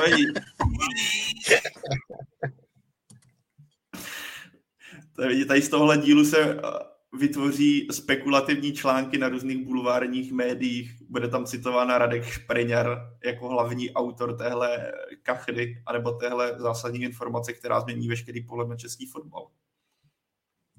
Jinak jako Jindřich Trpišovský, že měl nabídku z Nottinghamu, měl, byla jako velmi, velmi zajímavá, velmi lukrativní, tenkrát, tenkrát ji odmítnul, takže určitě v Anglii nějakým způsobem o, něj, o něm vědějí. Uh, a takže si to dovedu představit, jako že by, eh, že by odešel někdy v budoucnu do, na britské ostrovy, ale jsem takřka na 100% přesvědčený, že, že se to nestane teď v tuhle chvíli. On, on jako trpišák ty ostrovy miluje, jo? on si vždycky přál prostě v těch uh, pohárech uh, mít ty ostrovní týmy a musím si říct, že tam určitě udělal dojem, protože hráli skvěle s Chelsea, vyřadili Leicester, jo, takže, takže jak říká Radek, byla tam nabídka z Nottinghamu, takže oni, oni jako moc dobře vědí a když se v nějakém takovéhle týmu, jako je třeba Southampton, jako uvolní ta trenérská židle, tak si dokážu představit, že eh, pokud nemají úplně jasnou představu, tak si otevřou jako eh, nějakou tu Excelovou tabulku a tam v tom okruhu těch, dejme tomu, 20-30 trenérů to jeho jméno asi figuruje. Tak aby ho někdo v tom Excelu nesmazal, ale znáš, jak to je záludná, záludná aplikace. Tak jo, kluci. Uh, teď zamíříme na Slovensko, tudíž jestli s námi chcete zůstat, uh, tak s námi zůstaňte, jestli s námi nechcete zůstat, tak uh, si nechte chutnat k dobrému obědu. Každopádně v zákulisí dnešního dílu Football Focus podcastu už nám netrpělivě přešlapuje Náš slovenský kolega Andrej Zvolenský, kterého tu srdečně vítáme. Andrej, ahoj. Čaute, prajem pekný deň. A trpezlivo som čakal. Ondřej, a já se odeberu do zál kulisí, kdyby mě, budu Andreje poctivě poslouchat, kdyby mě napadla nějaká skvělá idea a nějaký bych chtěl oponovat Andrejovi ve znalostech slovenské ligy, tak samozřejmě vyskočím. Ale řekněme, že to je velice nepravděpodobné. Ale já, já to bych třeba rád oponoval... idea Pavla nenapadne. já, já, bych rád Andrejovi oponoval, ale radši Andrej Babišovi. Jo, takže teď... slovenskýmu Andrejovi, že on je vlastně slovenský, tyjo, no, tak, tak... Jaká za, loučím se, mějte se krásně a díky za pozvání. Kluci, já se taky loučím, mějte se hezky, dokopněte to a budu vás poslouchat. Čau. Kluci, díky moc, mějte se krásně.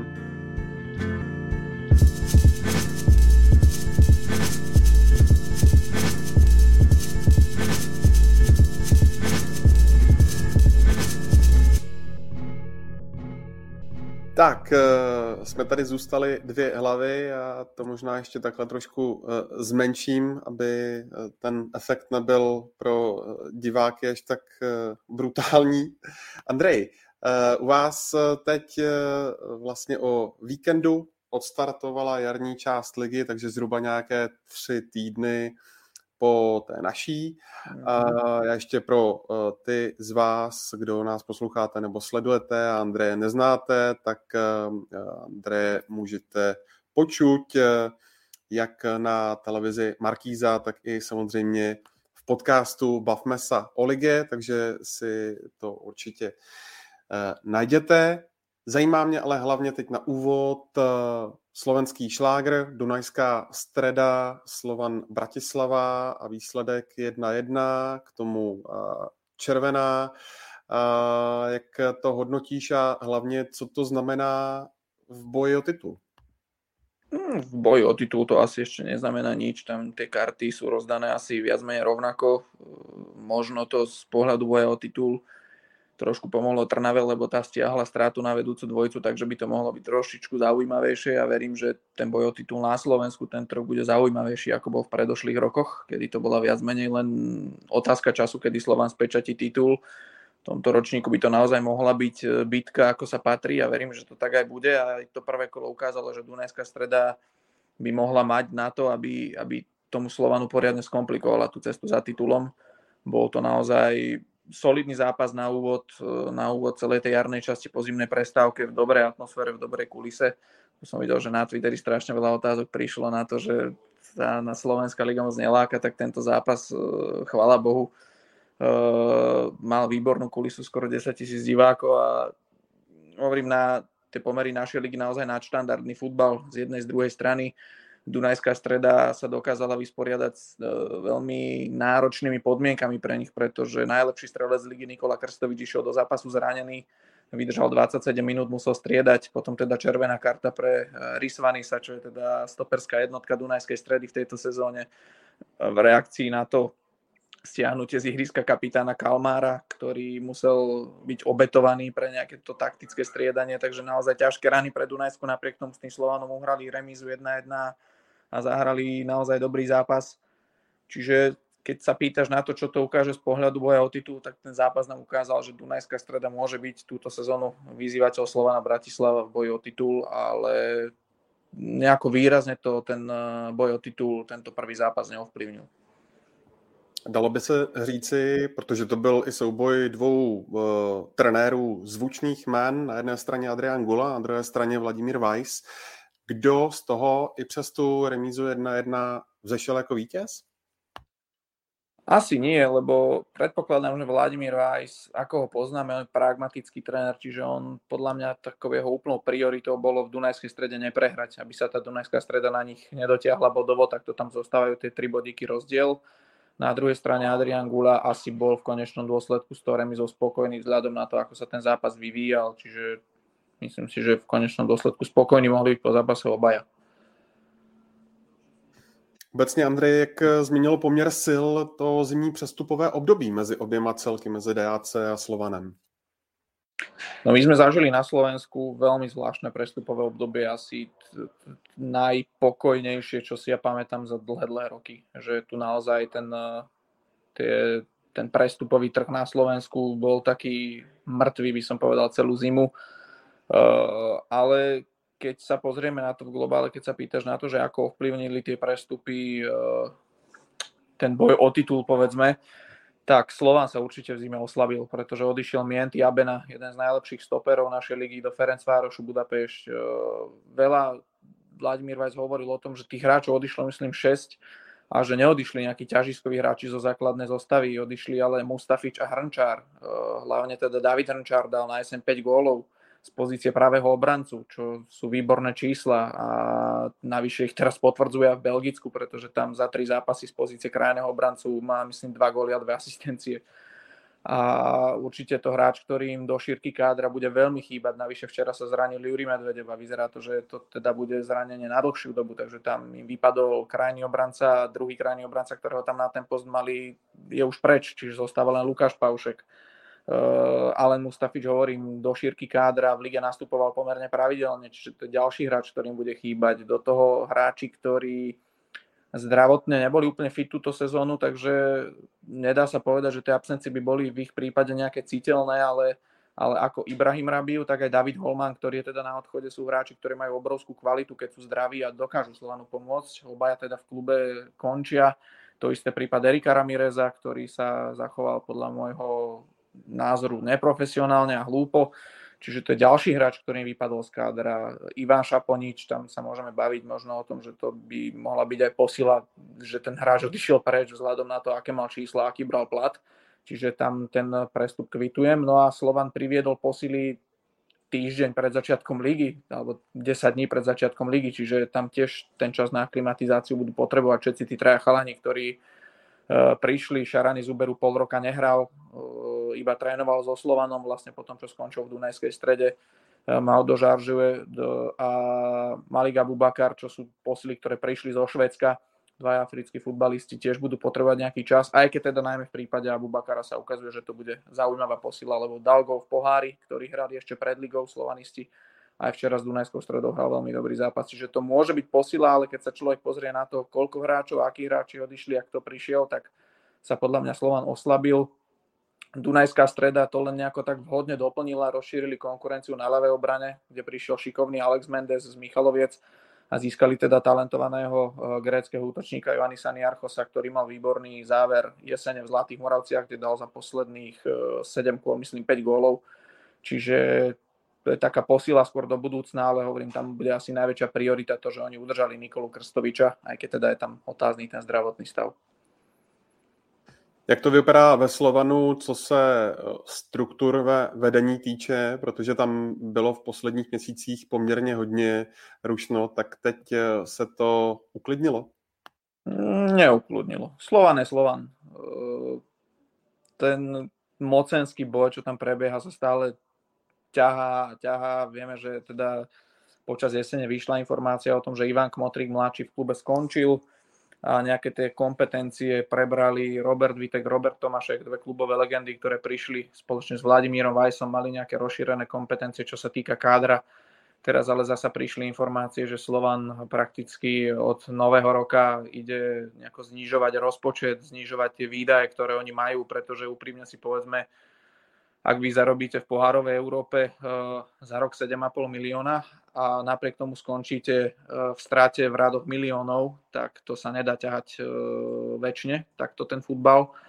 A tým pádom Slovan musel pristúpiť k takým riešeniam, že musí zúžiť káder, znížiť rozpočet, znížiť výdaje a to je zasa úloha, ktorá priskla na hlavu Ivana Kmotrika mladšieho, ktorý sa do klubu vrátil a dostal za úlohu teda toto eh, predať takýchto hráčov, aby, aby optimalizoval nejako tie náklady. To sa zasa nepáči druhej vetve v Slovane Bratislava okolo trénera Vajsa, ktorý samozrejme toto nechce, aby mu nejako oslabovali káder. Takže, takže znova tam máme takýto mocenský boj a znova tá atmosféra v klube má ďaleko od ideálu.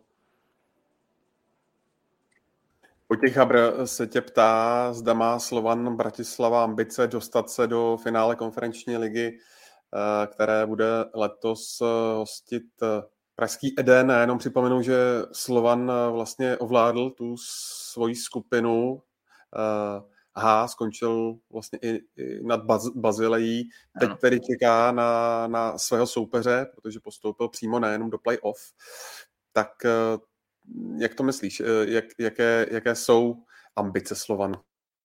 No, myslím, že tam už tie ambície sú len užiť si tú jarnú časť v poharovej Európe, lebo to na Slovensku zažívame po 17 rokoch, mám taký pocit, v 2006 sa to naposledy podarilo Petržalke. Z hodou okolností bol vtedy trénerom Petržalky Vladimír Weiss.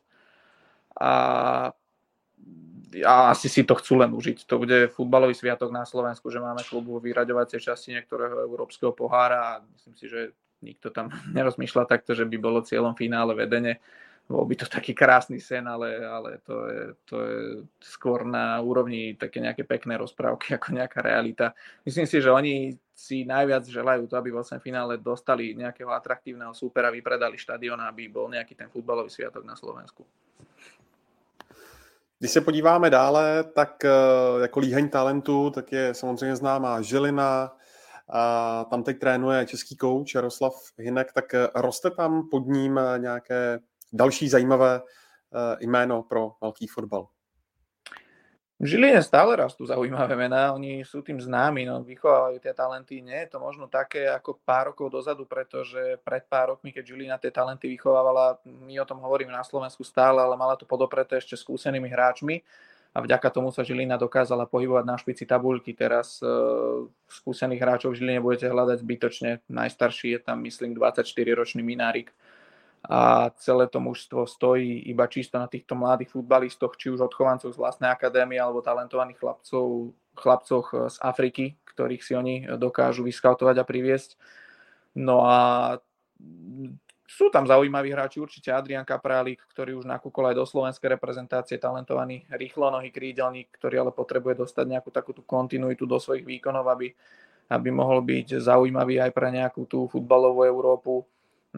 Vyrastá tam zaujímavý chlapec z Ghany, Samuel Gidi, ktorý prišiel zo Žilinskej akadémie v Ghane, kde teda Žilina má svoj vlastný futbalový klub, ktorý tam hrá, myslím, že tretiu najvyššiu súťaž.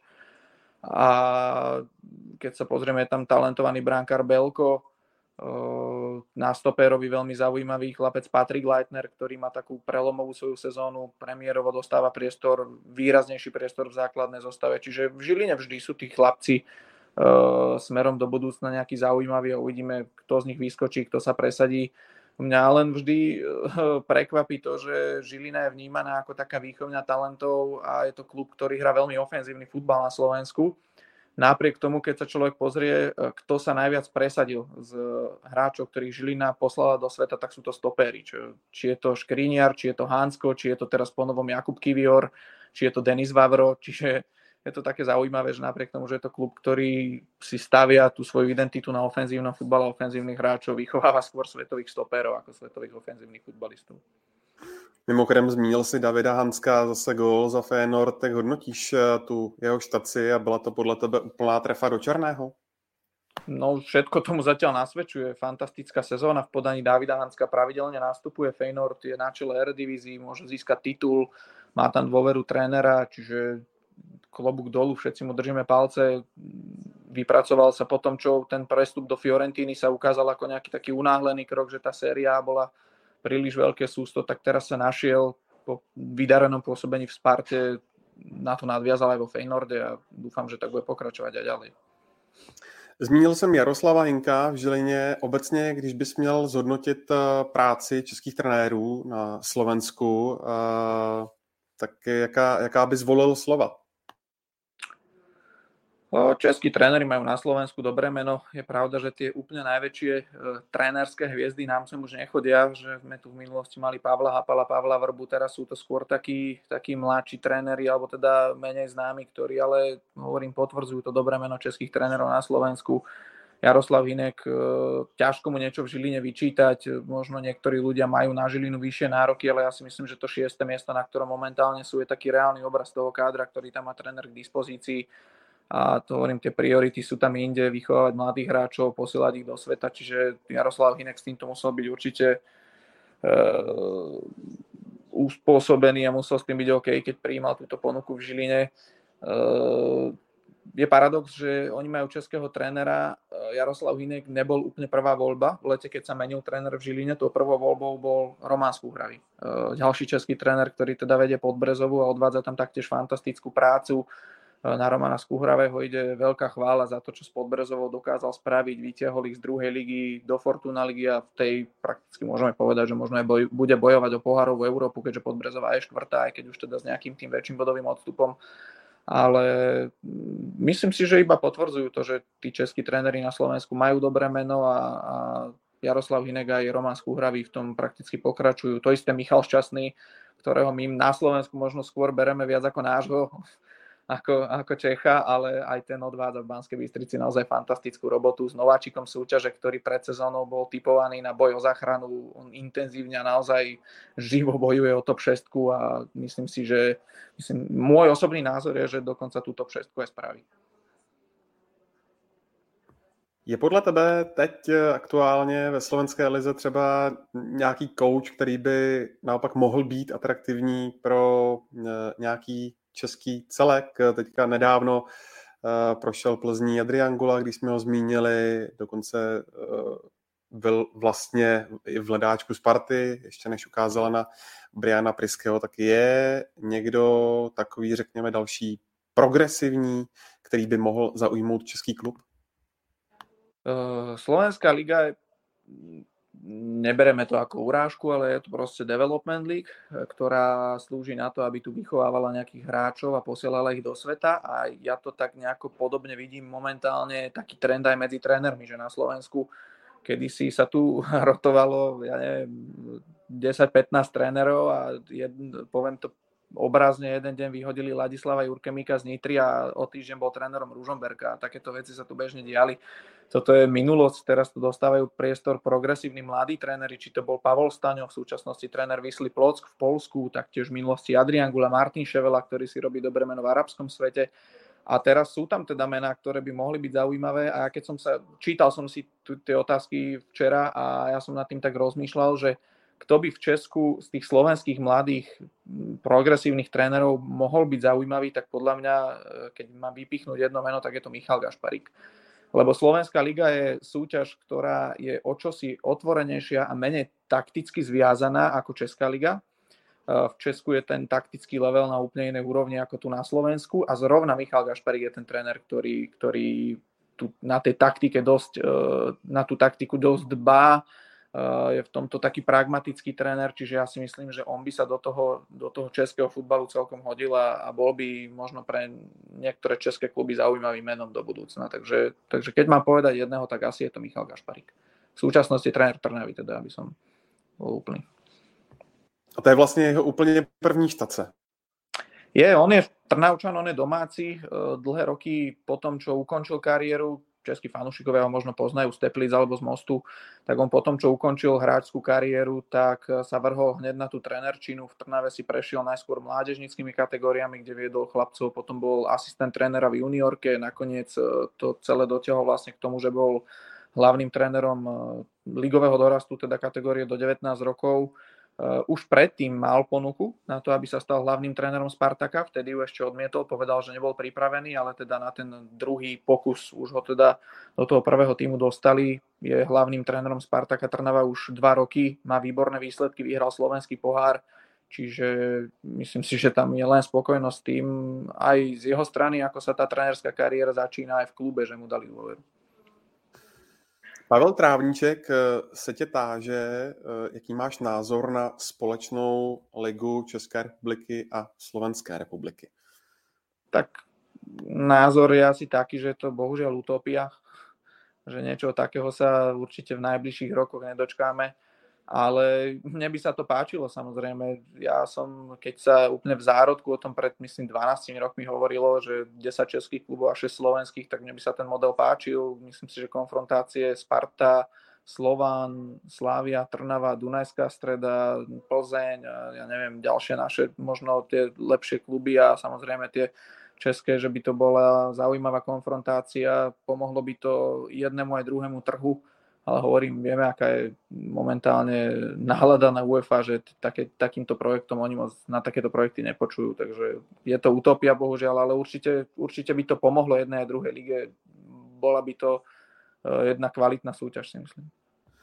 A když u těch dotazů zůstaneme, tak eh, je tu eh, otázka z Twitteru. Robert Polievka má ve slovenské lize fantastická čísla, předtím zářil za Bánskou Bystricu i ve druhé lize.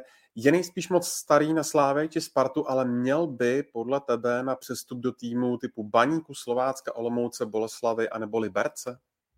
Mal, určite mal. On je, zažíva také prelomové sezóny. On, on, o ňom sme na Slovensku už dávno vedeli, že je veľký talent. On e, vlastne do ligy prišiel v roku 2014, vtedy keď Banská Bystrica vlastne vypadla z našej najvyššej súťaže a vrátila sa až teraz a už vtedy ukazoval, že je to veľmi šikovný dribler, e, len jeho veľkým problémom bolo zakončenie, e, pretože teraz si môžeme povedať, on dal túto sezónu 10 gólov, ale za tie sezóny predtým, pretože on okrem Bystrice na Slovensku hral aj v Žiline, v Dunajskej strede a v Podbrezovej a odohral v najvyššej súťaži e, myslím, že 4 sezóny a v každej dal jeden gól ako útočník.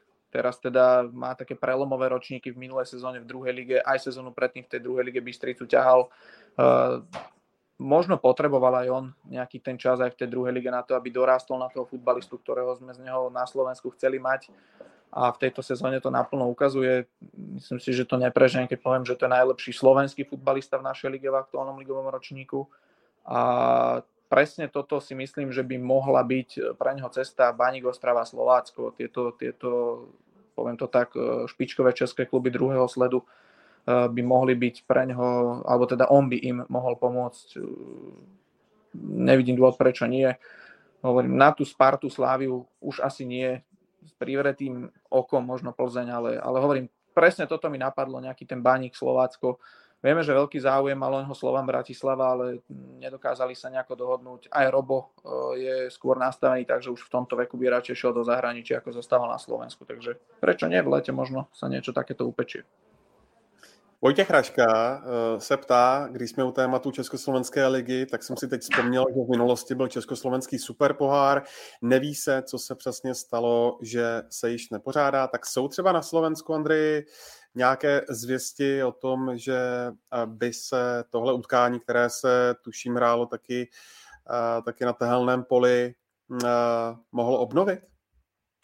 Nemám takúto informáciu. Ono ten, tá predstava bola asi trošku iná, ako bola realita, že v konečnom dôsledku to tie kluby brali ako taký nejaký prípravak pred sezónou, že to ne, nenabralo to až takú prestíž, ako by sme si možno predstavovali aj my.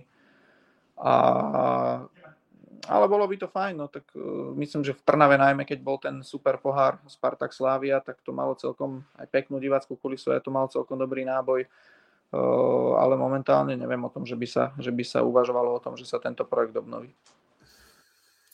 Karol Bédy se tě ptá, eh, jaký máš názor na to, jak dopadl klub FC Nitra. Já jsem se díval, že hraje nějakou čtvrtou ligu. Tak. Co tak, na to tak. říkáš?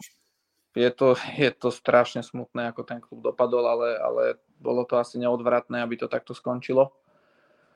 Pretože to ťahali za sebou strašne veľa dlhov, ktoré ich jedného dňa museli dobehnúť. Ten klub e, nefungoval dobre a celé to vyústilo až k tomu, že oni keď uh, oni sa už vlastne v tej covidovej sezóne, keď prepukol covid a sezóna vlastne sa iba nejako dohrávala, tak oni už vtedy ich to zachránilo od vypadnutia, lebo skončili poslední, ale hrala sa tam teda namiesto priamého vypadnutia baráža a v tej baráži to nejako zvládli. V ďalšej sezóne vypadli a tie dlhy klubu narastli až tak, že im dokonca licenčná komisia neudelila licenciu na účasť v druhej lige, šli rovno do tretej ligy, z tej okamžite vypadli hneď prvú sezónu a teraz e, v štvrtej lige hrajú taktiež o záchranu. Čiže je to, je to hamba, že tak obrovské krajské mesto na Slovensku dostáva facky od e, všelijakých dedín v štvrtej lige, ale také bohužiaľ realita je to smutné, ale je to len logické vyústenie toho, ako futbal v Nitre fungoval možno 10-15 rokov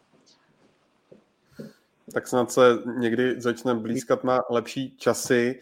Zajímá mě, Andrej, jak moc velká fáma byla ohledně možného přestupu Kelvina Pereze, obránce a Trenčína do Sparty a já to rovnou spojím ještě s jedním jménem a to je Sebastian Koša.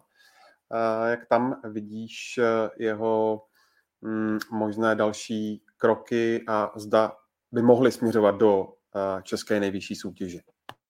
No najskôr k Piresovi. Ja v záujme všetkých fanúšikov Sparty Praha a celého scoutingového oddelenia, ktoré na Sparte Praha je, verím tomu, že to bola fáma naozaj ničím nepodložená, lebo toto, ak reálne na Sparte niekto navrhol meno Kelvin Pires, tak ja by som radil vedeniu klubu, aby, aby ho čím skôr prepustili, lebo, lebo to nie je fakt, to fakt nie. To, Kelvin Pires je stále mladý futbalista, ktorý má nejaké tie zaujímavé veci, ale, ale to naozaj to nie je hráč ani do druhej polovici tabulky Českej ligy, nie do Sparty Praha, takže ja ho tu nejako nechcem haniť, ale myslím si, že Slovenská liga sa dá pozerať na Nova Sporte momentálne a tí, ktorí si v piatok na Nova Sporte pozreli zápas Banská Bystrica Trenčín, tak vedia, o čom hovorím a on je na Slovensku už pomerne dlho, uh, hovorím stále mladý, ten progres tam byť môže, ale, ale za momentálneho, momentálneho stavu to určite nie je hráč pre Spartu Praha, ani omylom. Uh, čo sa Sebastiana Košu týka, tak to je iná pesnička, to je mladý slovenský reprezentant, alebo tam mládežnický slovenský reprezentant, ktorý pravidelne nastupuje v Trnave, napriek mladému veku nerobí prakticky žiadne obrovské chyby, má nejakú tú konštantnú výkonnosť, aj keď treba povedať, že výkonnostne šiel oproti e, napríklad jesení 2021 dolu, ale vtedy on veľmi ťažil z toho, že hral v stoperskej dvojici s Martinom Škrtelom, to sa každému asi na Slovensku by, by hralo dobre s takýmto parťakom v strede obrany. Ale aj v tejto sezóne s Lukášom Štetinom vytvorili dobrú stoperskú dvojicu a, a hovorím, na ten jeho mladý vek má fantastický prehľad, čítanie hry, rozohrávku. Uh, vieme, že sa tam skloňovala Slávia Praha v zimnej prestávke a som tú informáciu vtedy aj preveroval a teda nejaká konkrétna ponuka neprišla a aj Sebo Koša sám sa vyjadril, že preň ho uh, v tom ponímaní, v akom tá ponuka bola nejako prezentovaná, hoci teda oficiálne sa Slávia, ne, oficiálna ponuka neprišla, ale teda keď tam boli tie pýtačky, tak Sebo Koša sa sám vyjadril, že toto, eh, ten plán Slávie poslať ho do Bečka a nejako ho tam nechať najskôr nasávať atmosféru a podobne, že to pre ňo vôbec nie je zaujímavé. Eh, konec koncov je to hráč, ktorý hrá v jednom z najväčších klubov na Slovensku, bojuje tu o titul, nevidím, že dôvod a zmysel pre ňo ísť hrať druhú Českú ligu momentálne, to by naozaj pre ňo nebol krok dopredu. Čiže aj z tohto titulu momentálne to vyzerá nereálne s prestupom do Slávie a skôr si myslím, že tam bude nejaký ten prestup viac na západ. Nehovorím, že do top súťaže, to si nemyslím, na to ešte nedorástol, ale, ale keď tam nejaký prestup bude, tak momentálne si nemyslím, že to bude do Česka. Tomáš Révaj má dva dotazy. První z nich, zda jsou již potvrzené zákulisní informace o změně hlavního partnera ligy, kterým je společnost Fortuna, to je jedna věc. A hnedka ještě druhá, kdyby si měl Andrej porovnat kluby před eh, pěti lety a nyní, eh, tak zda je Slovan, Dunajská streda a Trnava a daleko více konkurenceschopnější v pohárové Evropě, a nebo zda je ten trend spíše opačné, horázu. K tomu partnerovi súťaže by som sa nerad vyjadroval. Tam je ešte nejaké to komunikačné embargo zo všetkých strán, čiže ja by som to nerad e, porušil, hoci tie informácie sa už dostávajú von, tak e, zatiaľ k tomuto sa nebudem vyjadrovať. Ale čo sa týka tej konkurencie schopnosti tej top trojky, e, keď začnem pri Slovane, tak Slovan oproti tým tej situácii spred 5 rokov je na tom asi lepšie, aj keď uvidíme, aké bude teraz to nové obdobie, kedy teda prichádza k nejakým tým škrtom a to mužstvo sa bude znova prerábať a mm, bude tam obmena kádra, čiže je ťažko povedať, ako to bude v lete vyzerať a ako budú konkurencie schopní v Európe. Ale oproti piatim, tej situácii pred 5 rokov Slovan určite spravil veľa krokov dopredu výsledkom čoho je niekoľko účastí v skupine v pohárovej Európe a teda postup. Vieme, že Slován sa predtým e, tie roky veľmi trápil, oni mali problém prejsť cez e, prvé, druhé predkolo v pohárovej Európe, niečo podobné možno ako Sparta, že tá kvalita tam bola, ale nevedelo si to tak úplne sadnúť. Čiže v tomto určite Slovan je ďaleko vpredu.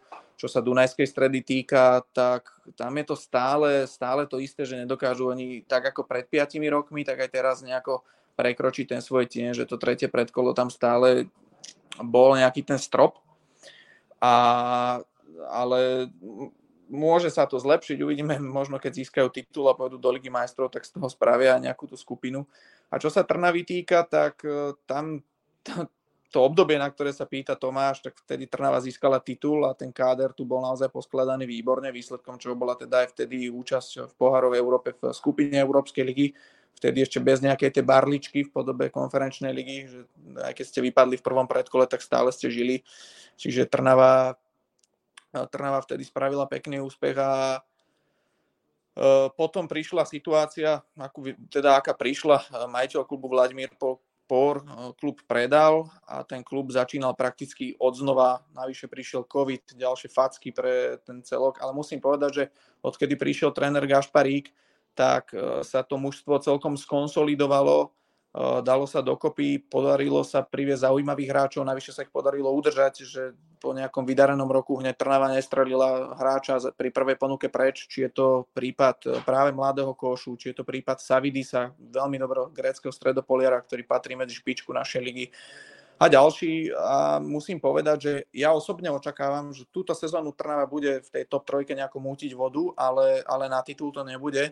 Ale pri tej skladbe kádra a pri tom, aké posily ešte Trnava teda údajne má v pláne, tak očakávam, že v budúcej sezóne uh, musí s tým mužstvom, ktoré tam už držia dva roky pokope a ktoré už teda je vyzreté, uh, buď to uhrať skupinu v konferenčnej lige, čo je jedna vec, alebo, alebo teda v, v našej najvyššej súťaži hrať o titul. Čiže asi toľko tým trom týmom. A když se ještě podíváme do spodních pater slovenské ligy, tak komu dáváš největší uh, šance v tom uh, boji o, nebo skupině o udržení a komu naopak ne, což asi je, když se podívá člověk na tabulku, teď je momentálně poměrně jasné. Liptovský Mikuláš 9 bodů A druhá věc, co druhá slovenská liga, tam jsem se koukal, že ta začne až koncem února. Mm-hmm. Momentálně ji vede Prešov, který by tak postoupil přímo. Tak myslíš, že, že uh, se tak stane?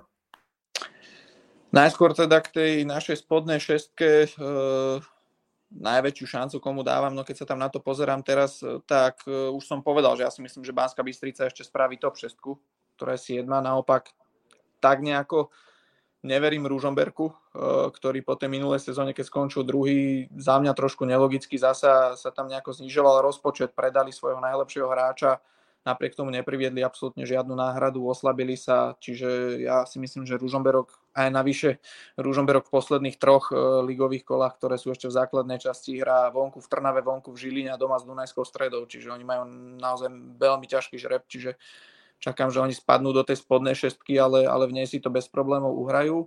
Na ten úplný spodok tabuľky e, Liptovský Mikuláš podľa mňa vypadne. Tam navyše bude aj taká tá demotivácia, pretože Liptovský Mikuláš on nemá štadión vyhovujúci na Fortuna Ligu, oni hrávajú v Poprade a končím výnimka na konci tejto sezóny. Čiže ak by budúcu sezónu nemali hrať doma, tak nedostanú licenciu a bohužiaľ tam je nový štadión, ale nevyhovuje licenčným podmienkam Fortuna Ligy. Čiže oni do toho musia znova investovať, aby, posta- aby ten štadión zrekonštruovali a momentálne to nevyzerá tak, že by sa im do toho nejako veľmi chcelo a veľmi sa do toho hrnuli. Čiže oni v prípade, že by sa zachránili, asi vypadnú a tým pádom to bude také, poskladali celkom solidné mužstvo, teraz v zime prišiel dobrý tréner Marek Fabula, ale, ale nevidím úplne reálne, že by sa nakoniec dokázali zachrániť. Takže skôr tam bude ten zaujímavý ten boj o tú barážovú priečku, tam je momentálne Skalica, ale aj tá urobila v zime celkom dobré vstupy do kádra, čiže očakávam, že Skalica sa dokáže vyhnúť tej baráži a pre mňa bohužiaľ hlavným adeptom na baráž Trenčín Eh, ktorý sa počas zimy oslabil. Navyše podľa mňa aj celkom hlúpo, pretože eh, majú veľmi šikovného stredopoliara Sama Lavrinčíka, eh, ktorému končí v lete zmluva, novú podpísať nechce. Nepriviedli absolútne žiadne posily do kádra, neprišiel nikto nový a napriek tomu tohto stredného záložníka posadili na tribúnu a povedali, že keď nepodpíše zmluvu, hrať nebude.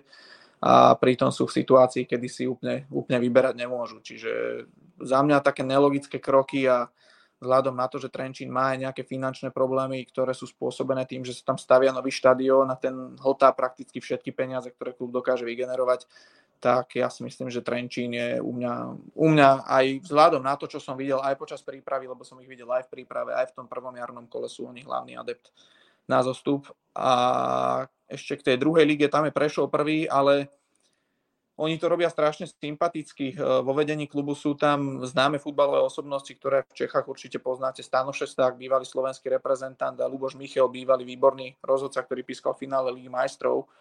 A oni teda ten klub pozdvihli, oni sú nováčik druhej ligy, oni postupili z tretej ligy, po jeseni sú prví a ja by som im to strašne prijal na jednej strane, na druhej to je, nie sú pripravení na ligu. Oni nemajú vlastný štadión, oni hrávajú v jednej dedine medzi Prešovom a Košicami a v prípade, že by postupili do ligy, tak by prebrali štafetu Liptovského Mikuláša a museli by hrať v Poprade. Čiže z tohto pohľadu ja si hovorím, prajem im to, ale moc si neprajem, aby postupili, lebo, lebo by to z tohto pohľadu nebolo úplne košer a OK. Radšej nech dokončia štadión, postavia ho smerom k majstrovstvám Európy, ktoré tu na Slovensku budeme organizovať. Nám to len pomôže, keď ten štadión postavia a potom nech prídu do ligy.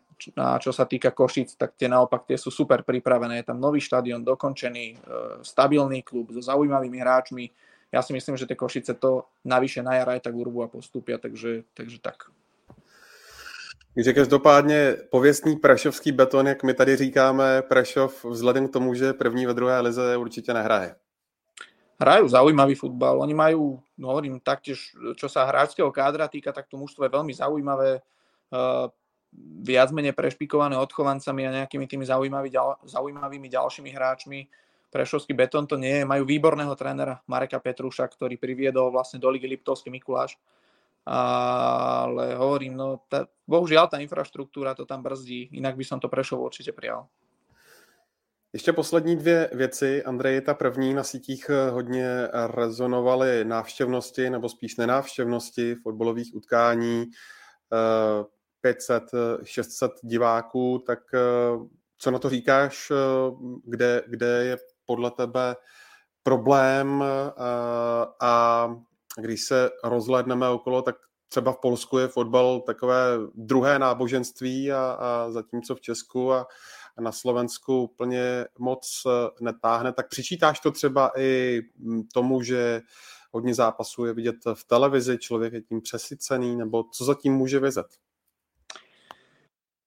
Toto, ja si myslím, že aj e, vy v Čechách dobre viete, že toto by bola debata na samostatný podcast na dve hodiny. Ale my sme to rozoberali taktiež u nás v podcaste, bavíme sa o lige, že, že v čom sú tie hlavné rozdiely aj medzi Slovenskom a Polskom, lebo sme tu mali aj chalanov, ktorí v Polsku hrávajú ako hosti a, a bohužiaľ, neviem úplne ako v Česku, tam tá návštevnosť podľa mňa nie až taká tragická ako u nás, ale v prvom kole samozrejme tých 500-600 divákov tam svoje zohralo aj počasie. Tu u nás na Slovensku mrzlo celý víkend, v nedelu už bolo fajn, ale, ale teda mrzlo a je to ešte ťažké tých ľudí vyhnať v takomto počasí na futbal, keď sme všetci rozmaznaní tým futbalom v televízii. Z čoho to, že Slovenská liga, neviem úplne ako to máte v Česku, ale Slovenská liga teda všetky zápasy sa dajú pozerať v telke, všetkých šest, čiže tým pádom ten človek si to asi pozrie aj doma, aj keď aj tak by tie návštevy neboli samozrejme úplne nejaké závratné.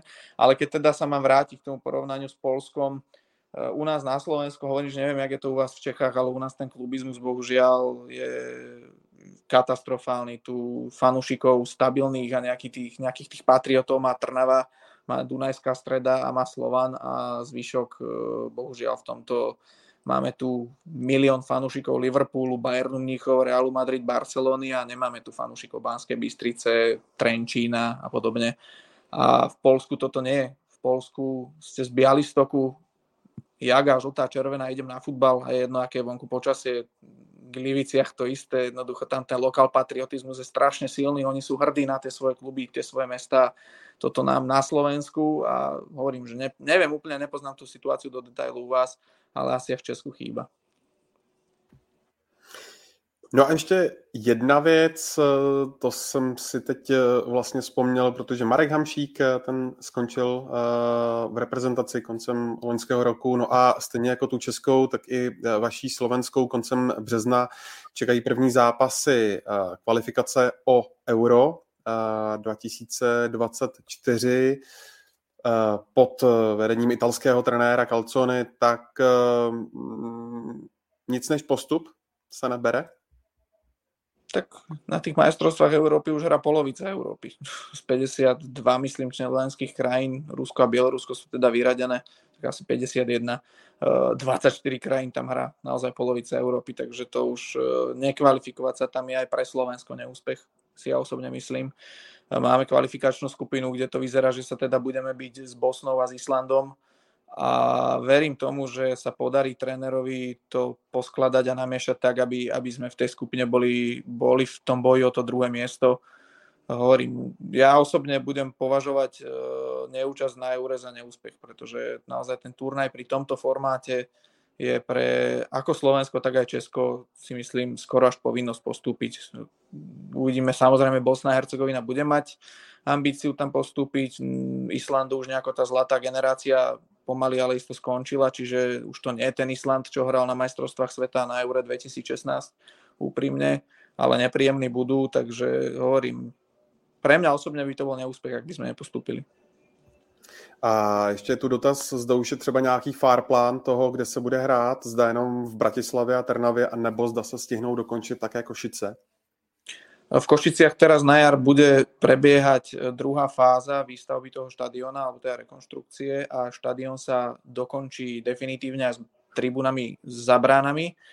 Čiže Košice už by mali tým pádom potom v lete do ligy prísť e, s kompletne novým štadiónom, ktorý má mať kapacitu, ak sa nemýlim, niečo okolo, okolo malo by to byť okolo 10 tisíc divákov plus minus.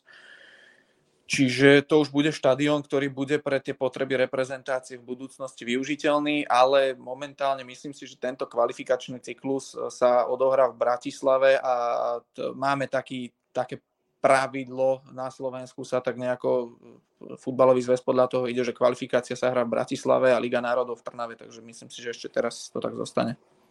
A určitě to bude taky využitelný stadion pro zápasy Eura 21 eh, za, za dva roky. Jak velká to je zpráva pro mm, slovenský fotbal, že se povedlo eh, dostat tak hostitelskou, hostitelské zázemí pro takovouhle akci?